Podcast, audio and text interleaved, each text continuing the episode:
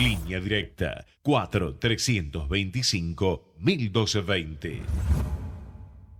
A partir de este momento comienza el horario de protección al corazón. La permanencia frente a la radio depende exclusivamente del cariño que cada uno se tenga. Este programa trabaja con las emociones.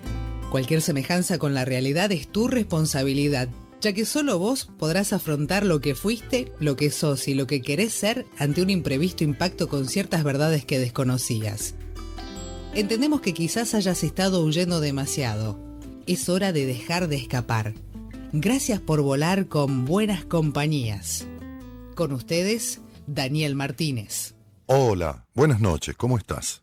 Puedo volver, puedo callar, puedo forzar la realidad, puedo doler, puedo arrasar, puedo sentir que no doy más, puedo escurrir, puedo pasar, puedo fingir que me da igual, puedo incidir, puedo escapar puedo partirme y negociar la otra mitad.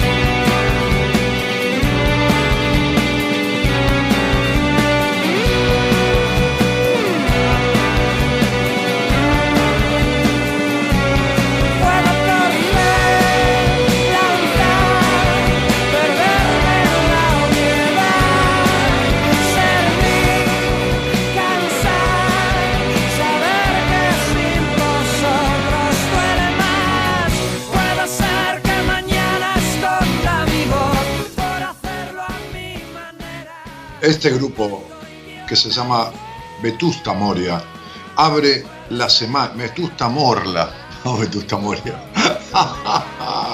Me encantó Vetusta Moria. Si escucha la casa, este, abre la semana de buenas compañías con este tema que se llama Sálvese quien pueda. ¿Ya terminó? Qué pibe jodido que sos. Bueno, muy bien. Este, en fin. Sálvese quien pueda, se llama la canción. ¿no? Dice, puedo romper, puedo olvidar, puedo comerme la ansiedad, puedo salir, puedo girar, puedo joder, puedo encantar, puedo llamarte sin hablar, puedo vencer. ¿No? Puedo, puedo palmar, Puede ser que mañana esconda mi voz, dice, ¿no? Hay tanto idiota ahí fuera. Puede ser que haga de la rabia mi flor y con ella mi bandera, sálvese quien pueda.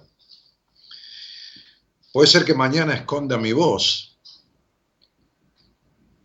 Y entonces sería Y puede ser cualquier cosa. Ahora, este sálvese quien pueda, no es sálvese quien pueda, en realidad es sálvese quien quiera. Hay una frase que dice querer es poder, cuando se hace lo necesario. Querer es poder, pero, pero con el solo querer no alcanza. Querer en cuanto a desear, no en cuanto a cariño. Digo, querer en cuanto a expresión de deseo. Querer es poder si entre medio hago lo que hace falta. Y entonces hay, un sálvese quien pueda que tiene que ver con quien quiera. Y que sálvese quien quiera tiene que ver con quien pueda, por decisión, hacer lo necesario para lograr aquello que quiere. Por eso el sálvese es quien quiera, no quien pueda.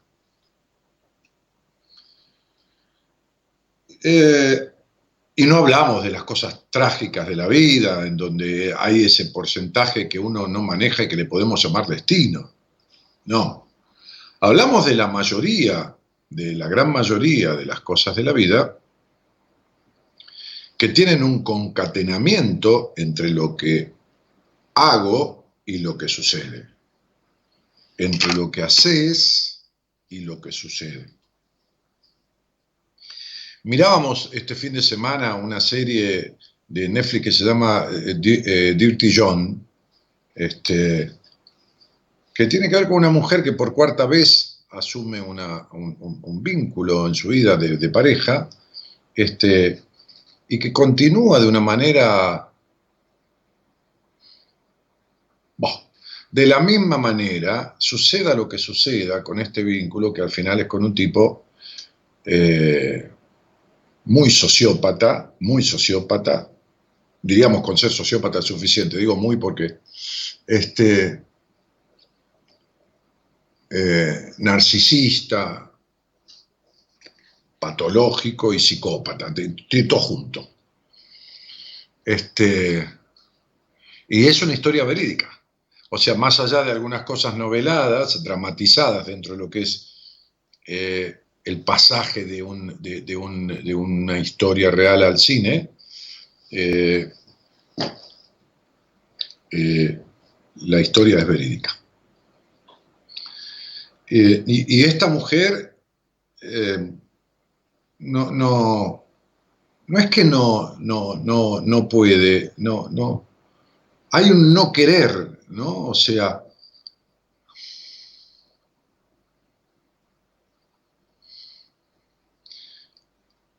hay un no salvarse por no querer, porque por más que ve, justifica todo, hasta que hay un momento que toma determinada decisión, en principio, sobre la que cae después. Pero bueno, no se las voy a spoilear la serie porque eh, eh, eh, digamos, este, está bueno que la vean. Dirty John. Dirty como suena, con Y final. Y latina al principio, Dirty. ¿no? D-I-R-T-Y, John de Juan, de John. El tipo se llama así en la, película. Este, dirty en inglés es este, mugroso, no mugroso porque no se bañe, ¿no? Mugroso por, este, como si dijéramos retorcido de alguna manera, ¿no? Bueno, este, buenas noches a todos, ¿no? Y, que tengan muy buena semana. Eh, es importante saber que hay algo tan único en cada uno que le da permiso para que, lo, que la primera estrofa de esta canción que elegí para esta semana, de todas las que Marita me mandó, da todas estas posibilidades que la primera estrofa dice, ¿no? Dice, puedo volver, callar, forzar la realidad, puedo doler, puedo arrasar, puedo sentir que no doy más, puedo escurrir, puedo pasar, puedo fingir que me da igual, puedo incidir, puedo escapar, puedo partirme y negociar la otra mitad. Puedo romper, dice después, puedo olvidar, puedo comerme la ansiedad y puedo salir o puedo girar o puedo ser fácil de engañar. Puedo joder, puedo encantar, puedo llamarte sin hablar, puedo vencer, puedo palmar, puedo saber que sin ustedes puedo más. Y hay todo un, poder este, del poder hacer. Eh, me, gustaría, acá tengo dos o tres de, mis libros, eh, me, gustaría compartir, eh, hay un capítulo, déjenmelo buscar, en uno de mis libros, acá está.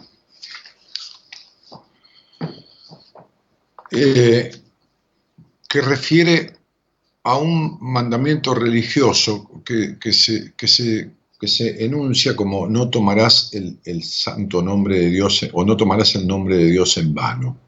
Esto significa jurar en vano, significa esas cosas desde lo religioso. Eh, y, me gustaría tomar este, este capítulo para reflexionar un poco sobre esto, sobre lo que puedo que tiene que ver con lo que quiero y que tiene que ver con lo que elijo y que tiene que ver con cómo me diluyo, cómo me parto a la mitad y negocio la otra mitad, ¿no? Y me vendo, ¿no? Sin darme cuenta. ¿Y cuál es el error que cometo en estas cuestiones, ¿no? Entonces digo, ¿cómo llevar esto a una analogía con la vida diaria? Es decir, tomar ese mandamiento religioso, ¿no? judeocristiano, que está en el Antiguo Testamento, la ley mosaica, este, y, todo esto, este, esta, esta, parte de la Biblia que los cristianos comparten con, la religión judía, ¿no? O los judíos con los cristianos. Este,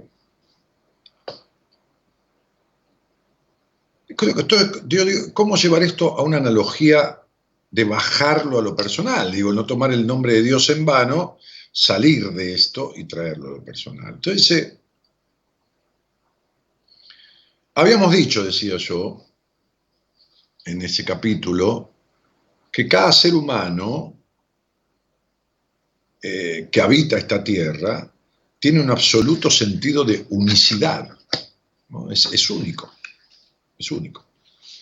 Este, es decir, que, vos sos absolutamente único e irrepetible. Y esto no es una frase romántica, que eh, no. Es casi una verdad de perogrullo. Es decir, es una verdad o es una obviedad, es como decirlo, es una estupidez, lo sabemos, pero viste, estupideces que más vale repetirlas porque hay quien no las entiende, no quiere entenderlas o no las quiere incorporar, no es que no pueda.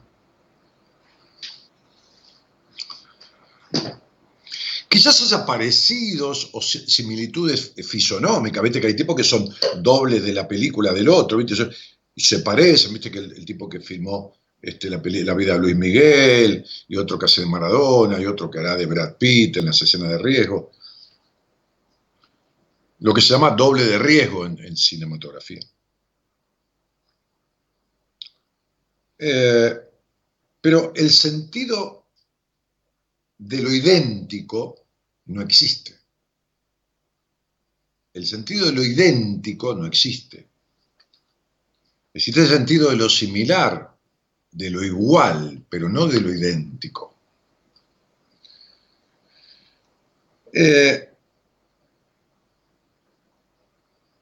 Esta no es solo una idea dogmática, esto que estoy diciendo, ¿no? sino es un claro principio científico que se verifica, como he dicho tantas veces, con la huella digital. Simplemente este pedacito de dedo te hace único en el mundo, ¿no? Es decir, este, este, este cachitito, medio centímetro cuadrado, ahí, viste que vos pones la huella digital así, viste, vas, tocas el pianito, como se dice, y... Entonces, ese dibujito que tenés en el dedo cosa muy loca que lo vamos a entender, pero comprenderlo es como complicado, ¿no? Que en un pedacito tan chiquitito de dedo quepan 7.500 millones de dibujos diferentes. ¿Vos te imaginás sentarte a dibujar y cuando yo te diga, te doy medio centímetro cuadrado, ¿no? Y tenés que dibujarme todos redondelitos, concéntricos, así como es la huella digital, 7.500 millones, 7.500 millones diferentes. 7.500 millones.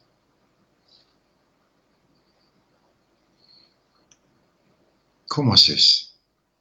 Sin embargo, esta extraña cuestión de la naturaleza humana, no llamémosle creación, ni Bimban, ni la Pachamama, producen este sentido de la unicidad solo a partir de un, centímetro o medio centímetro cuadrado de piel. Imagínate vos todo el resto. No solo ese pedacito de cerebro, esto, lo otro, tus órganos, tus facciones.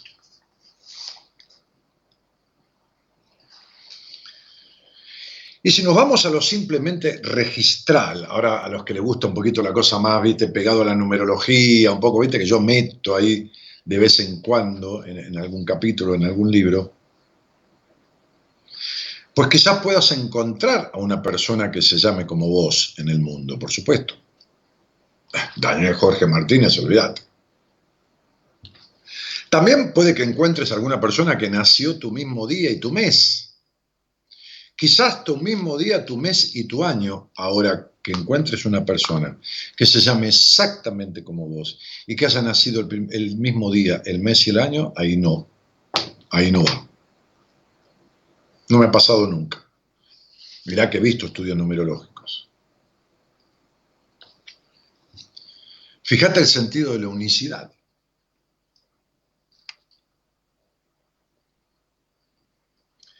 Entonces, Digo,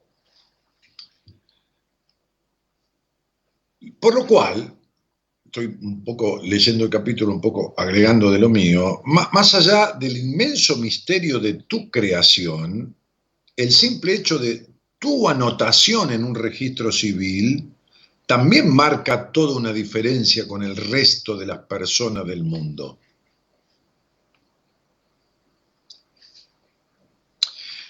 A ver, Dios es Dios, qué sé yo, lo que vos creas que es. Y tiene, y, tiene su nombre y, en él, en ese nombre, Dios, qué sé yo, su propia dignidad. Ahora, vos tenés tu nombre, ¿no? Este, eso te da junto a tu fecha de nacimiento una absoluta unicidad. Por lo cual, dejar de ser vos, tratar de parecerte a otro, despersonalizarte, abandonar tu esencia, ser un simple imitador de alguien o un simple sumiso ejecutor de lo que te dicen que tenés que hacer,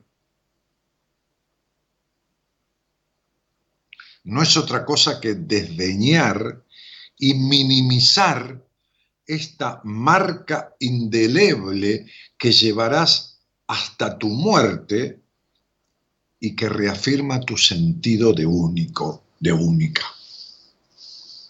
Dejarle de lado la esencia, que es esto, que es esa huella digital, que es esa impronta registral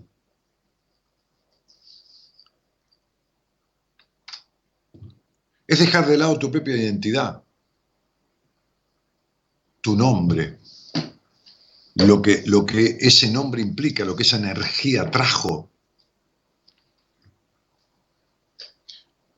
Dejar, eh, tomar tu nombre en vano, o sea, esto de no tomarás el nombre de Dios en vano, lo traigo en ese capítulo a vos mismo,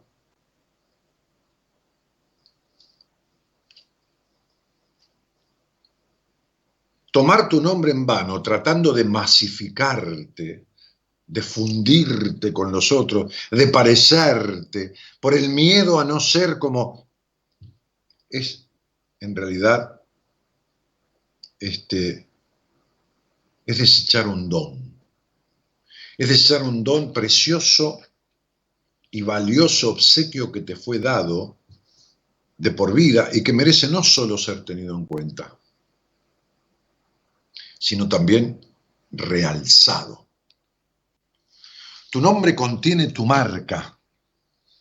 Tu sana marca es tu estandarte, es tu escudo de armas, es tu emblema. Vos sos vos,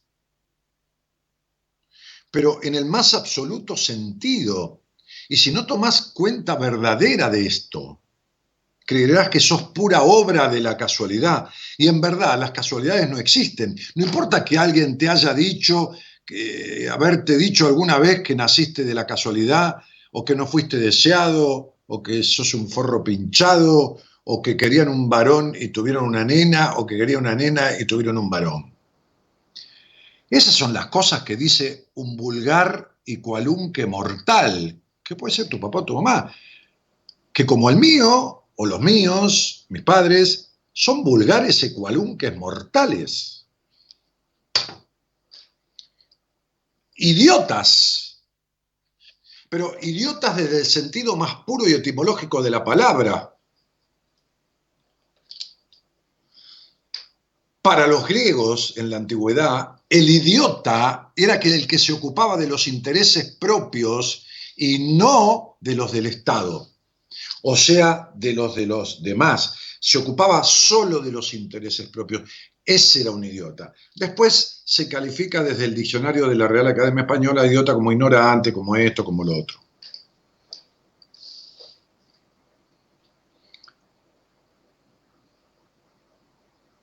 Un padre y una madre no saben otra cosa, y está bien, que ser como pueden ser. Y muchas veces como quieren ser, como se le cantan las pelotas de ser.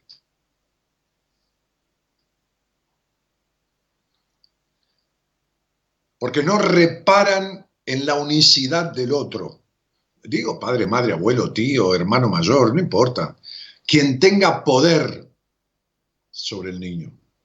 Digo religioso, digo político. Los griegos justamente a aquellos políticos o aquellos que se ocupaban de su propio beneficio sin ocuparse de las cosas y los intereses comunitarios del Estado, les decían idiotas. Estamos llenos de idiotas. Suave insulto, por supuesto, o suave estigmatización. Digo, demasiado suave, pero no importa. No es esto a lo que me refiero. Entonces pudieron haberte dicho, qué sé yo, tantas pelotudeces, que yo quería abortar. Vos naciste, a ver si te dejás de hacer el pelotudo o la pelotuda. O qué sé yo, como se dice en, Centroamérica, que hay tanta gente ahora que se ha sumado escuchando de diferentes países de Centroamérica, o pelotudo, pelotudo en Chile, no sé. Pero ustedes entienden, por más que por ahí la palabra la conozcan o no, porque nosotros no conocemos palabras de ustedes también, Ustedes entienden lo que quiero decir. No te hagas el pelotudo, no te hagas el estúpido, no te hagas el tonto, no te hagas el idiota. Idiota por ignorante, por la otra cuestión, no por lo de los griegos y la, y la, y la comunidad.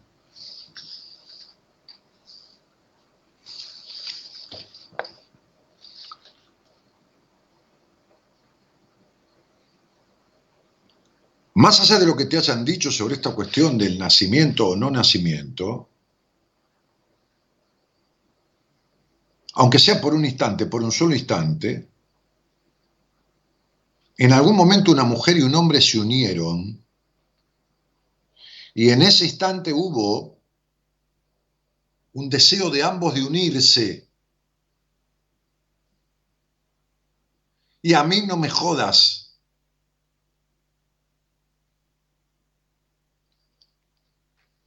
No hay embarazos casuales. Existe lo que se llama inconsciente en la cabeza. Me cago en Zeus. ¿Qué carajo tiene que ver si deseó o no deseó? Hay algo mucho más profundo. Freud decía, como yo decía otro día, Todas las decisiones son inconscientes. Yo no voy a meterme ni a discutirle a Freud, pero, querido muchacho Sigmund, me parece como que todas no creo. Déjame aunque sea un 5%. Ahora, que los embarazos, que supuestamente son no deseados, son deseados desde un lugar inconsciente, olvídate, como actitud reparatoria, como lo que mierda fuera. Hay 78 causas.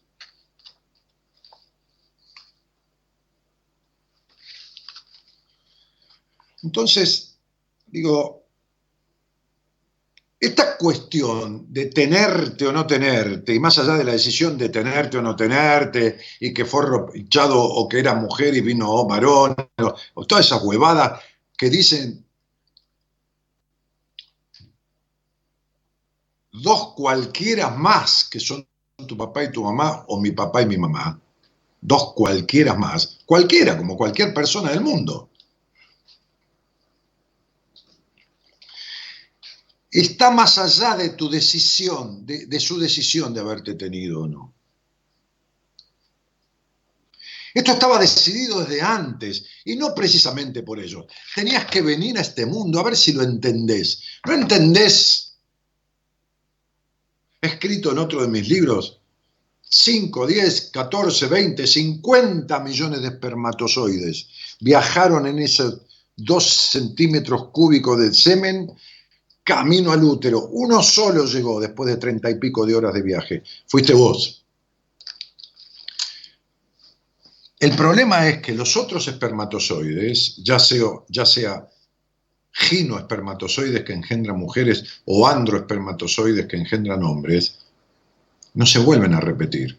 Eran seres humanos que hubieran podido, es decir, a ver, eran espermatozoides que hubieran podido ser otro que vos, si hubiera llegado el otro, y no vuelven nunca más. Es un misterio total. No vuelven nunca más. Eso que se perdieron en el resto, que llegó uno solo, que fuiste vos, el resto no, no nace nunca más. Eso no, no, se repite. Dice, bueno, vamos de vuelta, che.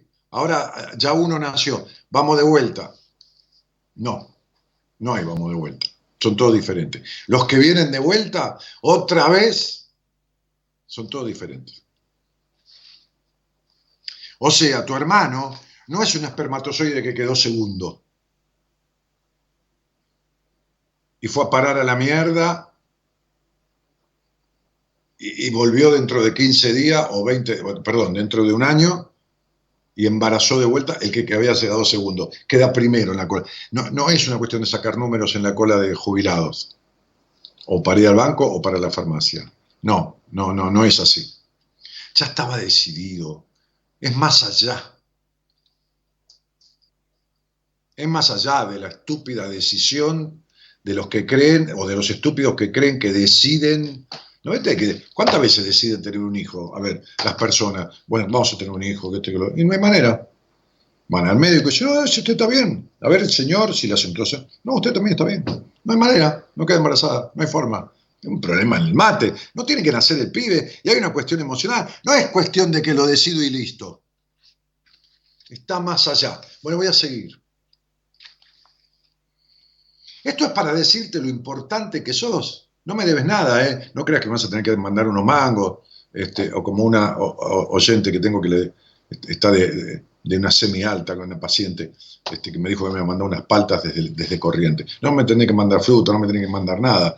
Eh, no te estoy ensalzando ni alabando la oreja. Este, eh, no, para nada.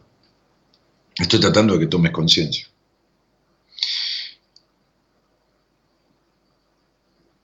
Vos naciste a través de unas personas que solo fueron un medio para que llegues hasta acá y se va la puta madre que lo parió. La vida es tuya, no es ni de esto, ni del otro, ni le debes una mierda a nadie, ni esta frase de que todo lo que yo hice por vos y me pagás así, o, así, esto, ya lo vas a pagar con tus hijos, todo, todas estas pases de facturas del orto no sirven para nada. Es una mierda perversa y egocéntrica que lo único que hace es joder al otro, el otro no vive en paz porque necesita el drama en la vida, y este otro empieza a morfarse todo ese chamullo y quedarse con... y genera una culpa que ni te cuento. Algunos, la mayoría.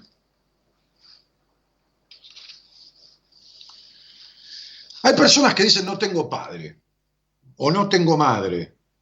Y lo dicen porque jamás lo conocieron, pero sí tienen padre o madre. O porque hace de cuenta que mi madre está muerta, hace de cuenta la pelota, ¿no? No se puede hacer de cuenta que el obelisco no existe, porque pasás por ahí y te pegás la cabeza contra el obelisco, ¿cómo vas a hacer de cuenta que no existe? Vamos a hacer de cuenta que el colectivo no pasa, voy a cruzar, y boludo, te atropella el colectivo. La gente dice cada pelotudez que no, no se soporta. Hago de cuenta que no existe. Para mí se murieron. ¿A dónde mierda se murieron? Si el otro día lo vi en la feria, a tu papá o a tu mamá. Son tus parientes. No sé si son tu familia, pero son tus parientes. No tenés obligación de frecuentarlo, pero no hagan negación de que existen. Entonces vos sos vos, más allá de quien te crió, más allá de quien te parió, más allá de todo, desde antes de ellos estaba asignado y aquí estás en esta puta vida. Puta digo por lo etimológico de la palabra. Puta significa plena, pura y limpia. Eso significa puta. Del latín. Fruto de ese milagro, de esa, de especie de, soplo de vida, que pueden haber conllevado un profundo deseo de las personas que te pare... ¿Qué carajo importa? Pero hay gente que se queda toda la vida esperando que le digan un te quiero, el padre, la madre. Anda a cagar. No te puede decir un te quiero desde el alma quien no se quiere a sí mismo.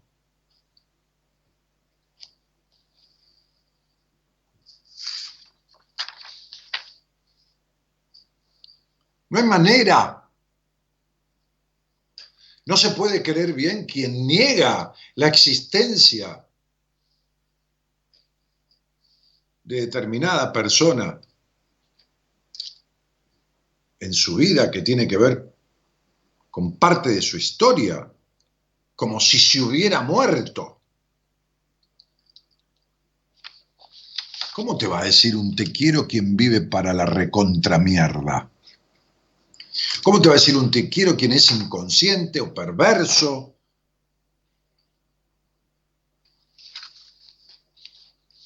O eternamente melancólico. He visto muchas personas castigarse, flagelarse emocionalmente. Incluso he visto y he tenido al aire en mi programa y en pacientes que se llegan a cortar, lastimar, agredir con la alimentación, no comiendo o, con atracones, cortarse los brazos, las no cortarse que se corta el brazo, cortarse la piel hasta sangrar, cortarse el vientre, cortarse debajo de los pechos, agujerearse con una aguja de tejer, tirarse y arrancarse los mechones de pelo hasta quedarse, arrancarse las pestañas. No hacen eso los animales, no lo hacen.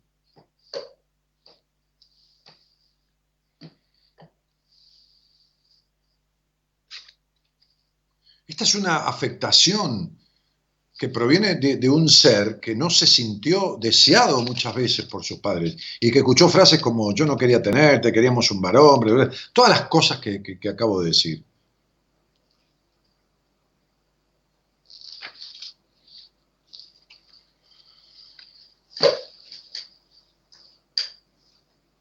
solo sos lo que vos crees que sos.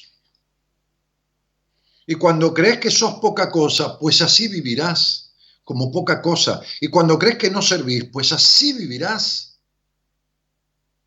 No servirás. Y cuando crees que sos menos, pues serás menos. Tus creencias son tus decretos. Cuando tus creencias están basadas en supuestos ajenos, en cosas que los otros pusieron sobre vos. Y cuando esos supuestos son de subestimación, de abandono, de cualquier tipo, de, abandono de cualquier tipo, y vos, en procura de lograr reparar o, alterar o cambiar esa actitud de los otros,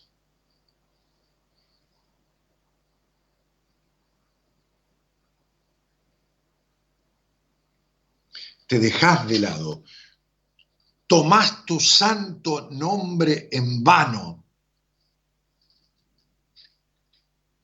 te olvidas de tu unicidad, te prostituís encima gratuitamente. Y no estoy hablando de sexualidad, estoy hablando de lo emocional. Poniendo el alma, no el cuerpo como, muchas veces una mujer o un hombre que trabajan prostituyéndose, que es, es cosa de ellos y de quien los renta, digamos. El alma alterando y abusando de tu esencia, de tu germen.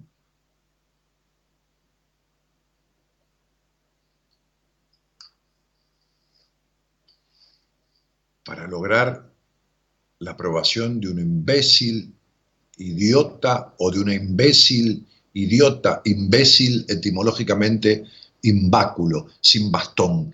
Viene de ahí la palabra de quien no tiene dónde apoyarse, de un imbécil que no tiene dónde apoyarse. Y no hablo de dinero, o de un imbécil. Me refiero a tu madre, a tu padre, a tu madrina, a tu abuelo, a quien mierda sea.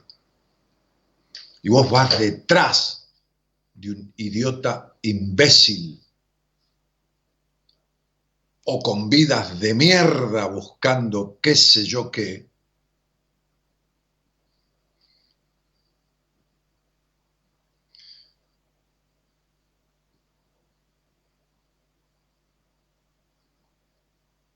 a veces da culpa tomar el, nombre de Dios en mano, ¿viste? Jurar, para quienes son creyentes, ¿no? Jurar, te lo juro por Dios, y es mentira, ¿no? Da una culpa, como que viene el castigo de... ¿Por qué, ¿Por qué a veces no te animás ni a eso y tomás tu santo nombre en vano? Traicionándote de semejante manera.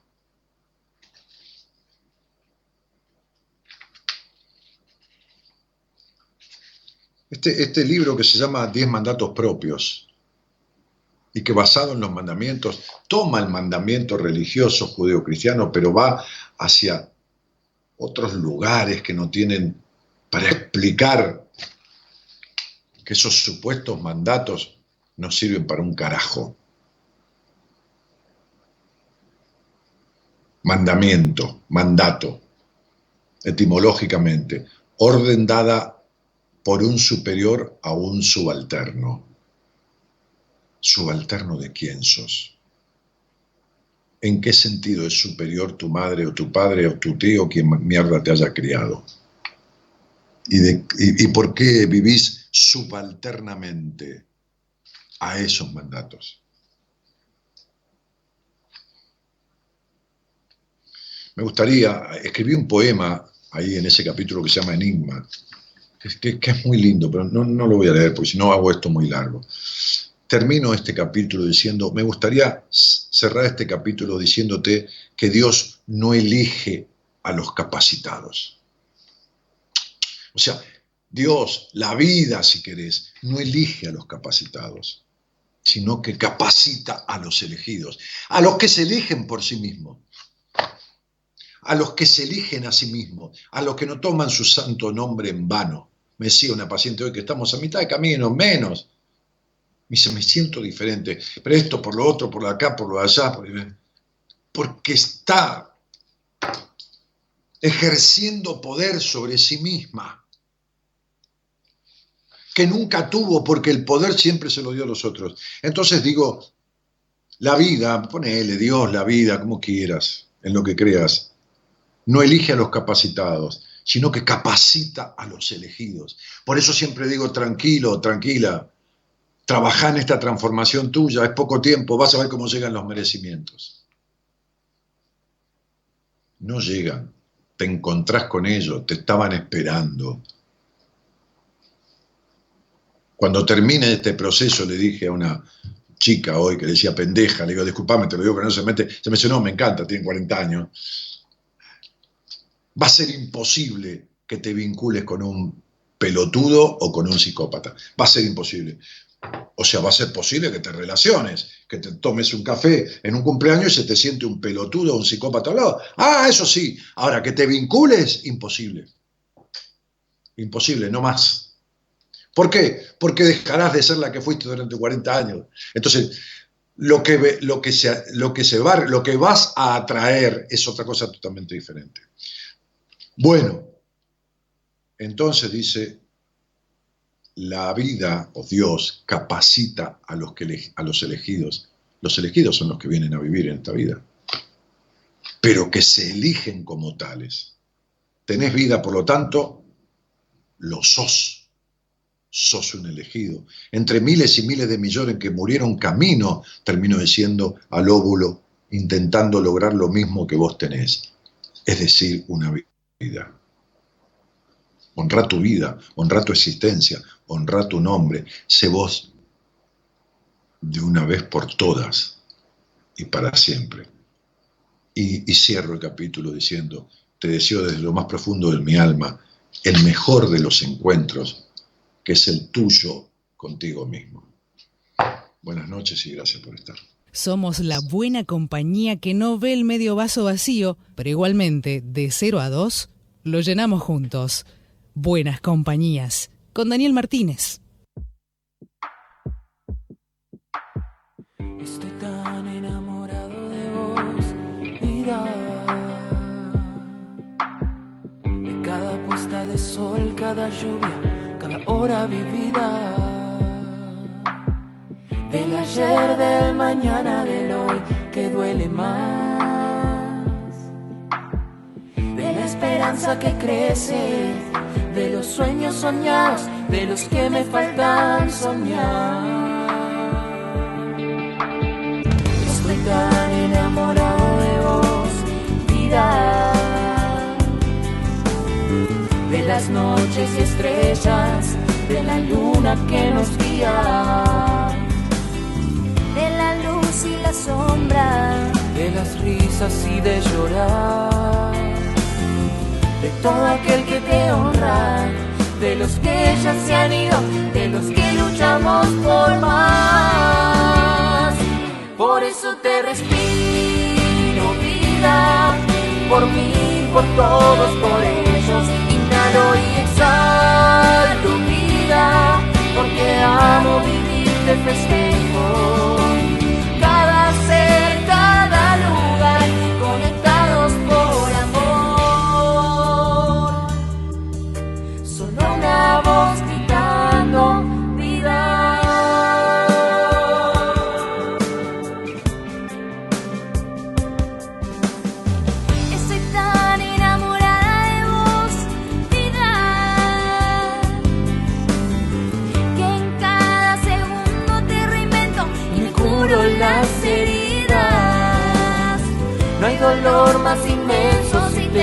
Sin entender.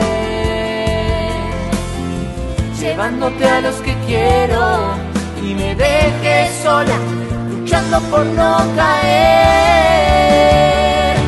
Por eso te respiro, vida. Por mi madre defiende a mi ex marido y a mí me humilla en todos lados. No entiendo eso. Mirá esa serie. Fíjate que pasa algo igual. Eh, es muy loco, ¿no? Es una serie verídica. Este, eh, lo, que sucede, lo que relata fue, es, verídico, ¿no? Este, mirá esa serie de Dirty John. Y además, este, no entiendo eso. ¿Y por qué tenés que entender? ¿Por qué no aceptás que tu madre está en contra tuyo o a favor de tu marido? Y dejala que haga de su vida lo que se le cante el culo. ¿Por qué, ¿Por qué sos igual que tu mamá? ¿Por qué querés que ella piense como vos querés que piense? Este, que es lo mismo que ella te hizo a vos. ¿Entendés? Verónica. Eh, bueno, nada, eso. Hola Dani, siempre es mágico escucharte, gracias por estar, sos genial. Me encantaría una entrevista con vos, espero mi turno paciente. Dani, un abrazo, dice Mary Rodríguez. Este, horrible no recibir amor de madre y aún hablarle a mi madre y que ni me mire ni conteste, horrible. Eh, Verónica, si tu madre está enferma o está loca, eh, Ningún psiquiatra se enoja con los locos en el, en el, en el, en el neuropsiquiátrico. No se enoja porque sabe que está loco. Entonces, ¿entendés? Este, si vos querés tomártelo de esa manera y joderte la vida, y jodétela, yo no, no, no te lo puedo. Ahora, que yo estoy seguro que vos te estás haciendo lo mismo que te hizo tu madre, olvídate. Llamame y te lo voy a demostrar. Vas a ver cómo no tenés derecho a acusar a tu madre de nada. Yo te voy a mostrar cómo no tenés derecho a acusar a tu madre de nada. Porque si tu madre tendría que ir presa por un tribunal de conducta afectuosa familiar de crianza, vos tendrías que ir presa junto con tu madre. Porque te haces exactamente lo mismo. No tenés más que llamarme, te lo explico, clarito. María Emilia Sanón, no querés, por supuesto, te da miedo. Sanoni dice, gracias Dani, me tocó el alma lo que decís. Soy hija de mamá soltera y siento que llevo un karma por eso. ¿Qué karma? Ya que, ya que mi, el embarazado de mi mamá no era aceptado por sus padres. No, no, no entiendo. Ah, sí, qué sé yo. Este, lo, lo, hablamos, pero todos tenemos una historia de algo, querida. Qué pelotudez esto de quedarse en el pasado por lo que no fue, sin valorar lo que tenés, la capacidad de elegir, de decidir, de esto, de lo otro, de elegir tu propia vida, de, de, embarazarte de vos y parirte a vos misma y de dejar de joder si, del que hubo, del que no hubo, ¿entendés? Dale. Porque amo vivir de.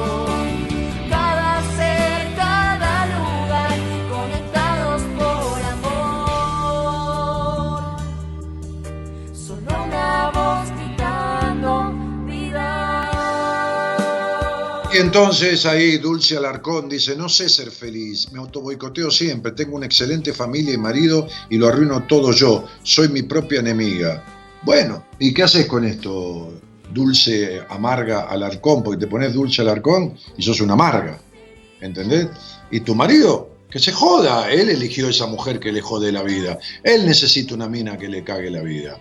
Día te pone los puntos, te da una patada en el culo, digo, no verdaderamente, sino, sino simbólicamente, y chau, y se va. Ahora, si vos le jodés la vida al tipo, y el tipo se sigue jedando, y se la volvís jodiendo y amargándole la vida todo el tiempo, está ahí porque se le canta huevo. ¿Qué te pasa? A ver si te cree que... o, si no, digamos, es, es un, ¿cómo te puedo decir? Un muchacho que tiene problemas de, comprensión y qué sé yo, ¿viste? qué sé yo, le hicieron una logotomía, le sacaron el cerebro y tiene todo vacío. Y bueno, entonces, lógicamente, este, tu cabeza piensa por los dos. Ahora, si medianamente sabe cuánto es uno más dos y de qué se trata un flan con crema, el tipo está porque se le cantan las bolas. Ahora sí, donde no tenés derecho, dulce amarga, al arcón, es en cagarle la vida a tus hijos. Ahí sí, ahí sí que sos una yegua conchuda. Ahí sí en cagarle la vida a los pibes, ¿entendés? Y lo peor es que no haces nada por transformar eso. Ese es el gran punto. Dale. Por amor,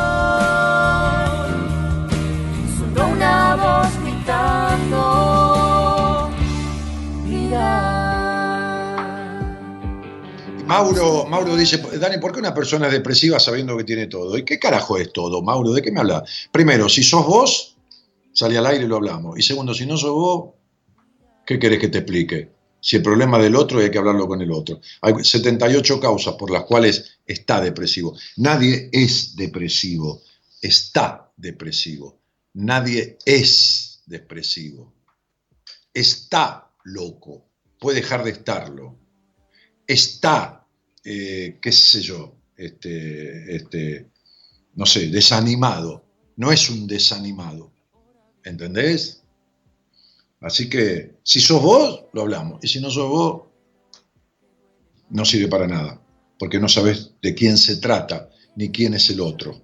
Aunque sepas el nombre, el apellido, no sabes quién es ni lo que tiene dentro. Entonces yo necesito hablarlo con el otro. Dulce Amarga Alarcón, jaja, ya me contacté con Marita, espero paciente la consulta. Ya te voy a agarrar yo y te voy a enseñar a que dejes de ser así. Pasa que rapidito que vas a salir horneadita. Yo te voy a adobar como un lechoncito Despacito, ¿no? Despacito te voy cocinando así, te voy adobando y te meto en una horneada y de repente salió ¿eh? y se fue la amarga. Entonces llegó la, la apacible, la, la lógica, la del bienestar, la del estar bien. Porque te vuelvo a repetir, tu marido te elige y elige que le jodas la vida. Tus hijos no tienen la culpa. Tus hijos no te eligieron a vos. Tu marido te eligió y vos lo elegiste a él. Pero tus hijos no te eligieron. Por lo tanto, no sos quien para cagarles la vida. Dale.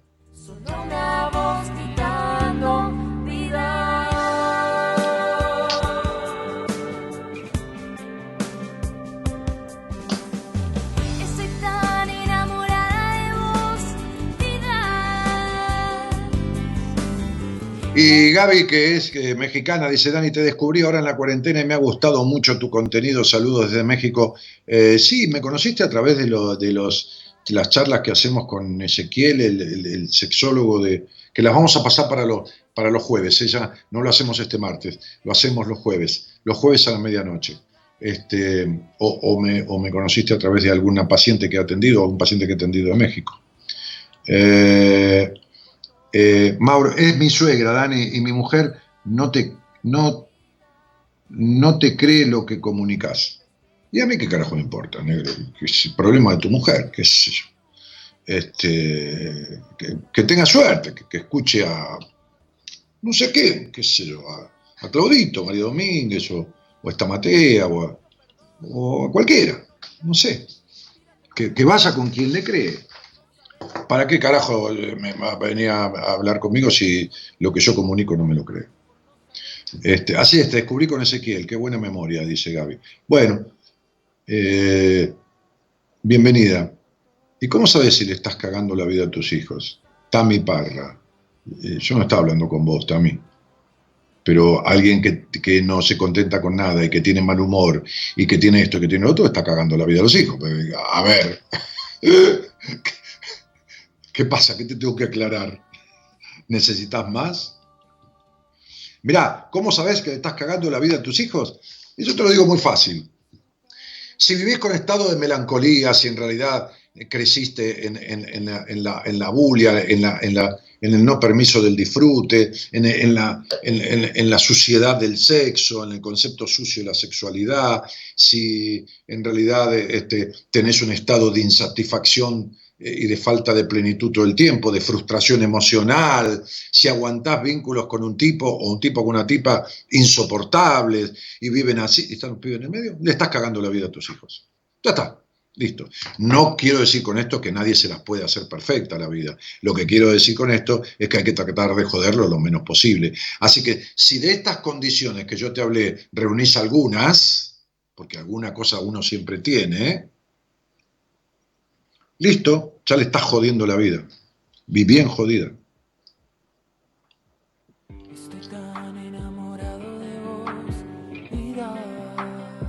Si querés hablar conmigo, entonces metete en la bandeja privada de ese Facebook donde me estás escuchando y poné, hola, quiero hablar con Dani, y poné el teléfono. Y entonces Gonzalo te llama. Dale, dale.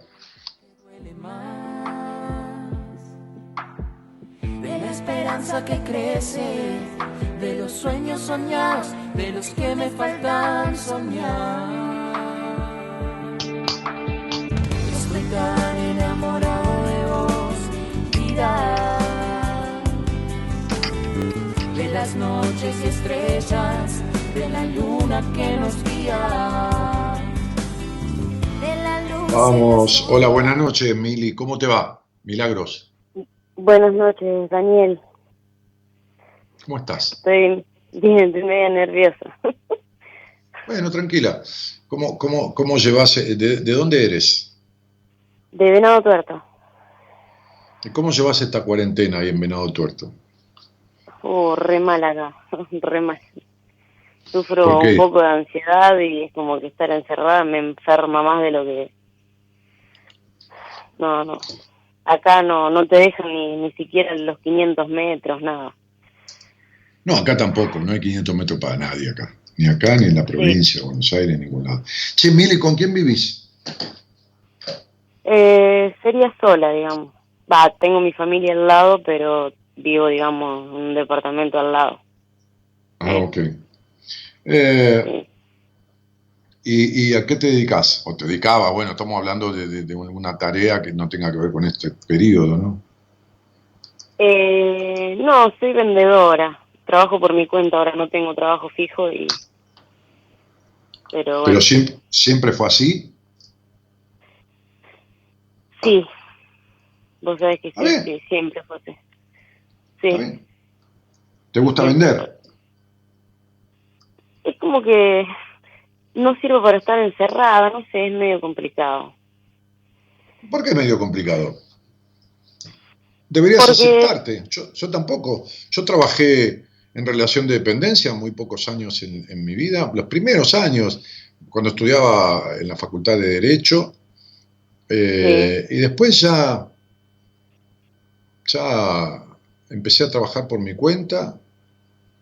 Y después, y nunca, y nunca más, no importa, eh, no está mal el que trabaja por cuenta de alguien, ¿no? está todo bien, pero digo, Sí. aceptalo, ¿por qué, por qué no aceptás que no, no querés trabajar en relación de dependencia? porque como que todo el mundo siempre te mira y te dice, uh, pero no tenés trabajo fijo, no esto, no, o sea, ¿Y quién tiene trabajo trabajé. fijo? Y que el trabajo, qué sé yo, tan en blanco, es otra cosa, es, digamos. Eh, No sé. Está bien, ¿y por cuánto tiempo se cree que lo tiene? ¿Podría afirmar que lo tiene para toda la vida? No, no, Y me entonces, ha pasado entonces casos que ¿no van a patar una patada en el culo mañana. ¿Y qué, qué hay? Lo de los trabajos, los de los Sí, trabajos que duraban me ve- ha 20, pasado. 30 años eh, o 40 años, eso era antes. Antes, en la época de mis padres, te, te puedo decir. Después Sí, yo tuve como 15 puntual- trabajos en mi vida, trabajos, ¿Cómo? digo, emprendimientos comerciales, tareas, cambiaba esto, lo- qué sé yo. Entonces digo, Sí. este, ¿quién, quién, quién, ¿de qué trabajo fijo me hablas? Este, este, Y a mí eh, me pasó puntualmente con un hermano, con un hermano que tengo, que él era encargado, esto, lo otro, y, y hoy yo tengo más que él y él se quedó sin nada y bueno, puntualmente cómo es la vuelta de la vida, ¿no? Lo que usted dice, que no nunca se sabe cuánto te puede durar. claro, por supuesto. Sí. Che, negra, este, ¿y, y desde cuándo escuchas este, este programa, digamos? Uf, eh, creo que lo había empezado a escuchar más o menos a los 16 años, creo. Mirá vos. Sí. Sí. ¿Y entonces? ¿Retomaste Y- cuándo? Y entonces eh, siempre dije que, bueno, que me tenía que hacer tratar con vos, porque una vez hace como, ah, creo que fue a los 16, hablé con vos y vos me habías dicho un montón de cosas que por ahí yo me río porque en la radio dicen no, dicen algunos no, que no dice, que esto, que lo otro. Y vos me dijiste un montón de cosas que incluso nadie las sabía, que era lo que yo creía, que ni mi propia madre, nadie, y vos me las dijiste. por eso yo por ahí escucho que digo, y dudan de tu palabra y... No, No y... importa, empecé a pero ¿qué tiene que ver? ¿Y por qué tiene que creer en mi palabra? Si yo quién soy. Soy un tipo más que da una que- opinión. El otro. A mí me- A, a veces, a veces, a veces no Mm. creer en alguien es una manera de escaparse de la verdad del otro, no de la mía, de la del otro, ¿entendés? Porque le conviene no creer en lo que digo. ¿Se entiende? Sí. Porque si escucha lo que digo, vos fíjate una cosa, yo te dije un montón de cosas a vos Sí. cuando, cuando eras muy chica, hoy tenés este, Sí. 28, Algo que 28 no años, creía pasaron, yo. Sí. pasaron, pará, déjame hablar, pasaron Ah. 10 años ya, o 12 años de eso, y sin embargo, ¿qué carajo cambiaste? Vos sabés que no sé, no... no No, no, no, espera un poquitito, espera un poquitito, ¿entendés? O sea, ¿de qué, ¿de qué me crees lo que te dije? ¿No me crees nada? No, No me crees nada. No, no, no, esperá. Cuando yo le creía a, a mi psicoanalista, o a mi psicoterapeuta, o a mi médico, o a quien mierda fuera, yo obraba en consecuencia. Cuando uno no obra en consecuencia de lo que el otro le dice, no le cree un carajo. Dice que está bien, sí, me coincide lo que decís, pero no lo suficiente. No lo suficiente.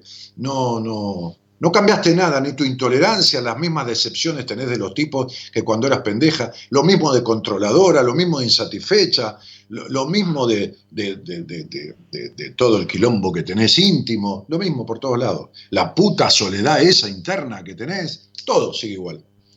Lo mismo de desconfiada, todo. El mismo resentimiento con tu padre, todo. Lo mismo que te dije hace 16 años o 12, lo mismo. ¿Y, ¿Y qué me contás? ¿Y qué carajo haces? ¿Y en qué me creíste? ¿Y cuál es la diferencia que tenés vos con la mina esa, la esposa del otro, que dice que no cree en lo que yo digo? A mí qué carajo me importa que no me crea. Y tampoco me importa que no me creas vos y que no hayas hecho un carajo. Porque yo no puedo sacrificar mi vida y empatizar y sufrir por lo que el otro no hace una mierda para dejar de sufrir. Ahora, cuando No. yo tengo un paciente o cuando yo acompaño a alguien, y lo saben mis pacientes, lo recago a pedo, me emociono con él, consustancio, empatizo. Por quien quiere. Ahora, con el que no quiere, a tomar por culo, como dicen en España. ¿Qué me importa? ¿Entendés? Entonces, si hay uno que, que- que- que el- que el médico le dice, mire, tome, tome todas estas pastillas, pues se va la infección y no quiere tomarlas porque no cree en las pastillas, pero que se muera, que se joda, ¿qué quiere que le haga? ¿Qué me voy a lamentar? ¿No ves que no, no quiere? No quiere. Entonces, cielito, vos no querés, porque crees más en quienes te criaron que en lo que yo te No. dije. No, eso no. Sí, porque No, seguís no, tan no. prejuiciosa como tu madre, tan controladora igual. Ve- ves la misma suciedad en la sexualidad que te inculcaron desde chica. Sí, crees más en ellos. Porque seguís siendo como te criaron. Y- Eso es lo que, lo, lo que yo te quería preguntar, ponele. Eh, a mí me está, vos estabas hablando de, de las identidades y todo eso, lo que estabas hablando. Eh, al no, no tener la identidad, yo no sé bien del todo si mi papá es mi papá. Eso por ahí puede ser que me traiga algún problema que yo por ahí eh, no me conozco a mí misma o por ahí dudo de algunas cosas. Eso, Querida, empezá por el tema de dejar de ser intolerante, dejar de ser controladora, dejar de ser prejuiciosa. Y si no sabes bien si tu papá es tu papá o no, andá y hacete un análisis. Y se terminó el problema. Sí, ya me lo hice ¿Y? Hace unos años atrás. ¿Y entonces qué me Y me dio preguntas? ¿Eh? ¿Y cómo me lo preguntas, mi amor? Si te hiciste un análisis del ADN, ya sabes si tu padre sí, o no. pero me dio, me dio negativo y, y de ahí yo me enfermé, estuve muy mal unos años y ahora hace Pero- poquito, pero- recién ahora, empecé con un abogado de nuevo a hacérmelo porque supuestamente como mi papá no me quiso tener a mí, eh, o sea, no fui una hija, lo que usted estaba hablando justo de, Pero Milagro, eh, te pido por favor, si vos te hiciste un ADN con tu padre y te dio negativo, te dio negativo. ¿Qué, qué, qué es lo que va a hacer de vuelta, cielo? No, no, porque supuestamente mi papá pagó y dio negativo. ¿Cómo pagó? Sí, pagó. Mi papá es, es un hombre conocido de acá de Venado Tuerto y pagó, entonces Vos decís que, vos decís que sobornó por- porque hicieron un ADN Sí. en un laboratorio privado en vez de mandarlo a un laboratorio público con un peritaje judicial. Eso, sí, lo hicimos por ese medio y no por el tema judicial y bueno, y Mm. se sabe hasta la cifra y todo que él puso y bueno, Mm. y ahora yo en estos momentos estoy con ese tema y, y bueno, ahora estamos Ahora, con este ahora tema. de ahí no te viene ser intolerante, de ahí no te viene ser prejuiciosa, de ahí tampoco te viene ser como tu madre. ¿Entendés? De ahí no para te mí viene no saber quién sos. ¿no? Yo para mí No, es no, mi, gran problema de vida. Eh, eh, vos quedate con lo que vos quieras. Para vos decir que, que no. no sé. Vos quedate, es que queda- yo- quedate con lo que quieras. Hace como siempre, Mili. Siempre te quedás en lo que vos, eh, eh, con lo que vos querés, porque vos necesitas ver para creer. Nunca creíste en nadie. Necesitas ver todo. Jamás creíste en un tipo en toda tu vida. Y no. No, eso es Bien. verdad, sí. Sí, ya lo sé. Y es- eso tiene que ver que yo agarro todos los que son todos los peores o, o vos siempre decís que, que somos el reflejo, pero eh, eso hay veces que yo también no lo entiendo, o soy, no sé, o capaz que soy yo así, no sé. Milagros, yo no hago milagros.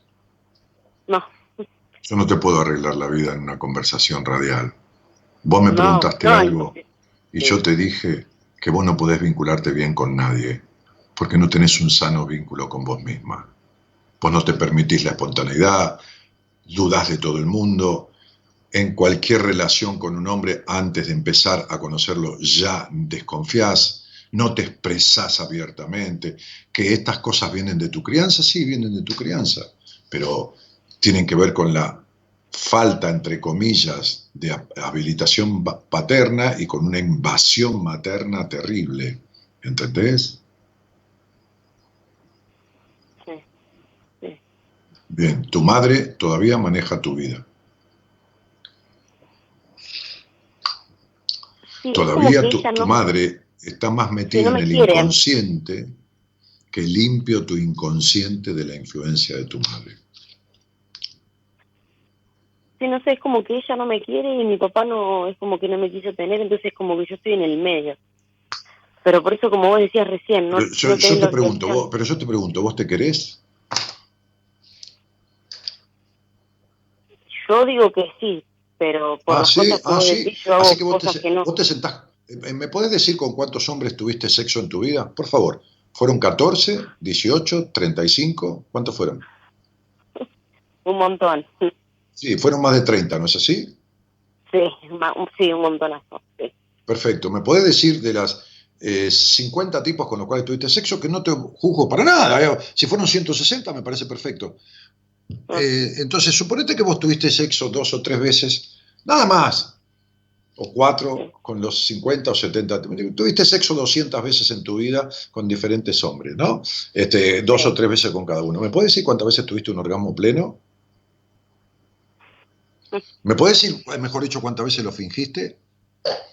¿El 70 o el 80% de las veces? Que lo fingí. Sí, que lo fingiste. Eh, Milagros, Siempre, estás hablando porque conmigo. no puedo, porque no, No, puedo. no. Estás hablando No conmigo, puedo. no hablas con cualquier boludo. Te estoy diciendo que del, No puedo. del 100... po- de- de- ¿No puedo qué? Me, me cuesta tener orgasmo. eh, no me importa, te estoy diciendo el 80 o 90% de las veces no tuviste orgasmo. Y vos me decís que te querés. O sea, y seguís cogiendo con los tipos. Para poner el cuerpo y lograr su aprobación. Y que eyaculen dentro tuyo. ¿Me estás jodiendo? Quizás sea un vacío, ¿no? Que se llene. Ey, ey, ey, ¿me estás jodiendo? ¿De qué, me, ¿De qué quererte me hablas? O sea, si ni siquiera te expresás en libertad, reina, ni siquiera analizás absolutamente todo lo que el tipo dice, lo que vos vas a decir, razonás todo 60 veces, o me vas a decir que me equivoco, Mili. No, es verdad. Es verdad, sí. Bien, razono y todo, entonces, todo, ¿cómo, todo. ¿y cómo me decís que te querés? ¿Cómo me decís que te querés? Si ni siquiera te podés expresar en libertad. ¿Cómo me decís que te querés si no te dejas ser? Y cuando te dejas ser, te dejas ser para lograr la aprobación del otro. Y encima discutís todo el tiempo queriendo que los otros sean como vos querés que sean. ¿Cómo, cómo me decís que te querés? Si no, no conocés la palabra libertad. Si querés cambiar a todo el mundo como te cambiaron a vos en tu crianza.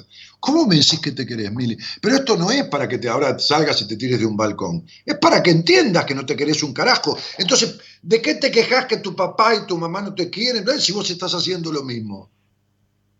¿Lo tenés claro? Tenés 28 años, ¿cuándo te sentaste con alguien? No te digo conmigo, olvídate de mí. ¿Cuándo te sentaste con alguien, aunque no supiera una mierda, aunque tenga el título, que tendría que limpiarse el orto con el título, pero no importa, lo tiene ahí. Y le dijiste, ¿qué tal? ¿Cómo le va? ¿Cómo anda, licenciada, licenciado? ¿Qué sé? ¿Qué carajo? Eh, mire, vengo por tal cosa, ¿no? La verdad que tengo problema con esto, con lo otro, con lo otro, no puedo ver esto. bueno. ¿Cuántas veces, todas las veces de tu vida quisiste arreglar todo sola? Sí, es verdad eso. No, Es es verdad, todo, milagro. Estás Sí, hablando conmigo. Sí, sí. No estás hablando con un pelotudo que no tiene idea y que te dice, hay un rubiecito en tu vida. ¿Entendés? Ah, ay, saqué la borra del café y hay un rubiecito. en- No, estás hablando conmigo. Yo sé quién soy, yo sé cómo coges, hermana. ¿Qué te pasa? Y yo no me acuerdo de nada de la conversación que tuve con vos. Porque si no te mentiría, me querría hacer el memorioso. Entonces, ¿qué me decís que te querés? No, vos tenés que aprender a quererte. Como yo tuve que aprender a quererme en ciertos aspectos de mi vida. También, ¿eh? Porque yo también creí que me quería en ciertos aspectos. Y a los 31 años se me partió la cabeza en 20.000 pedazos y, y, tuve que ir de rodillas a hacer un proceso en terapia. Que dije que no iba a ir nunca en mi vida, porque yo podía con todo. ¿Qué mierda voy a poder? Entonces vos tenés 28 años de tu vida cagada. Porque si vos me decís a mí, Dani, ¿cómo te va? ¿Qué necesitas, Mili? Ah, ¿te acuerdas que hablé en la radio? Sí, mira, la verdad te voy a decir una cosa, Dani. Yo quiero que me ayudes a ser prostituta. Sí, bueno, mira, yo no soy un, un, un, un ¿cómo se llama? Un, un proxeneta. No, no, que me ayudes a ver si me hace bien o me hace mal. Ah, bueno, vamos a conversar. A ver, ¿por qué querés prostituirte? ¿Para qué? ¿De qué manera? ¿Cómo? Esto, lo otro, acá, de allá. Te acompaño lo mismo que a ser monja, no tengo ningún problema. Igual, si ese camino es el de tu bienestar y de tu felicidad, pero no a prostituirte el alma, no a poner el cuerpo para que 78 tipos acaben y vos te quedes colgada y logras, y logras que el tipo esté contento con vos y vos te vas con un vacío que cada vez te tira más abajo, más profundo, como si fuera una ciénaga o una arena movediza en donde te vas hundiendo. Porque siempre buscas alguna cosa nueva pensando que eso te va a dar una felicidad que en la puta vida sentiste, Mili. Sí, es verdad. Yo ya lo sé. Entonces, no, no, importa lo que sea, si, si lo sos o lo que hagas, si lo haces amorosamente, no importa. Importa esto, el cuidado de vos misma, el quererte, la amorosidad en el, en el ser vos, princesa. Importa, importa que no seas un instrumento de placer para el otro y un instrumento de displacer para vos. O sea, placer para el otro y frustración para vos. ¿Pero qué carajo sos? ¿Un, qué? ¿Un recipiente? No, hermana. Una paciente como vos, yo la agarro y le digo, la próxima vez que te coges un tipo, yo no te atiendo más. No tocas un tipo, pero no te toca ni la mejilla.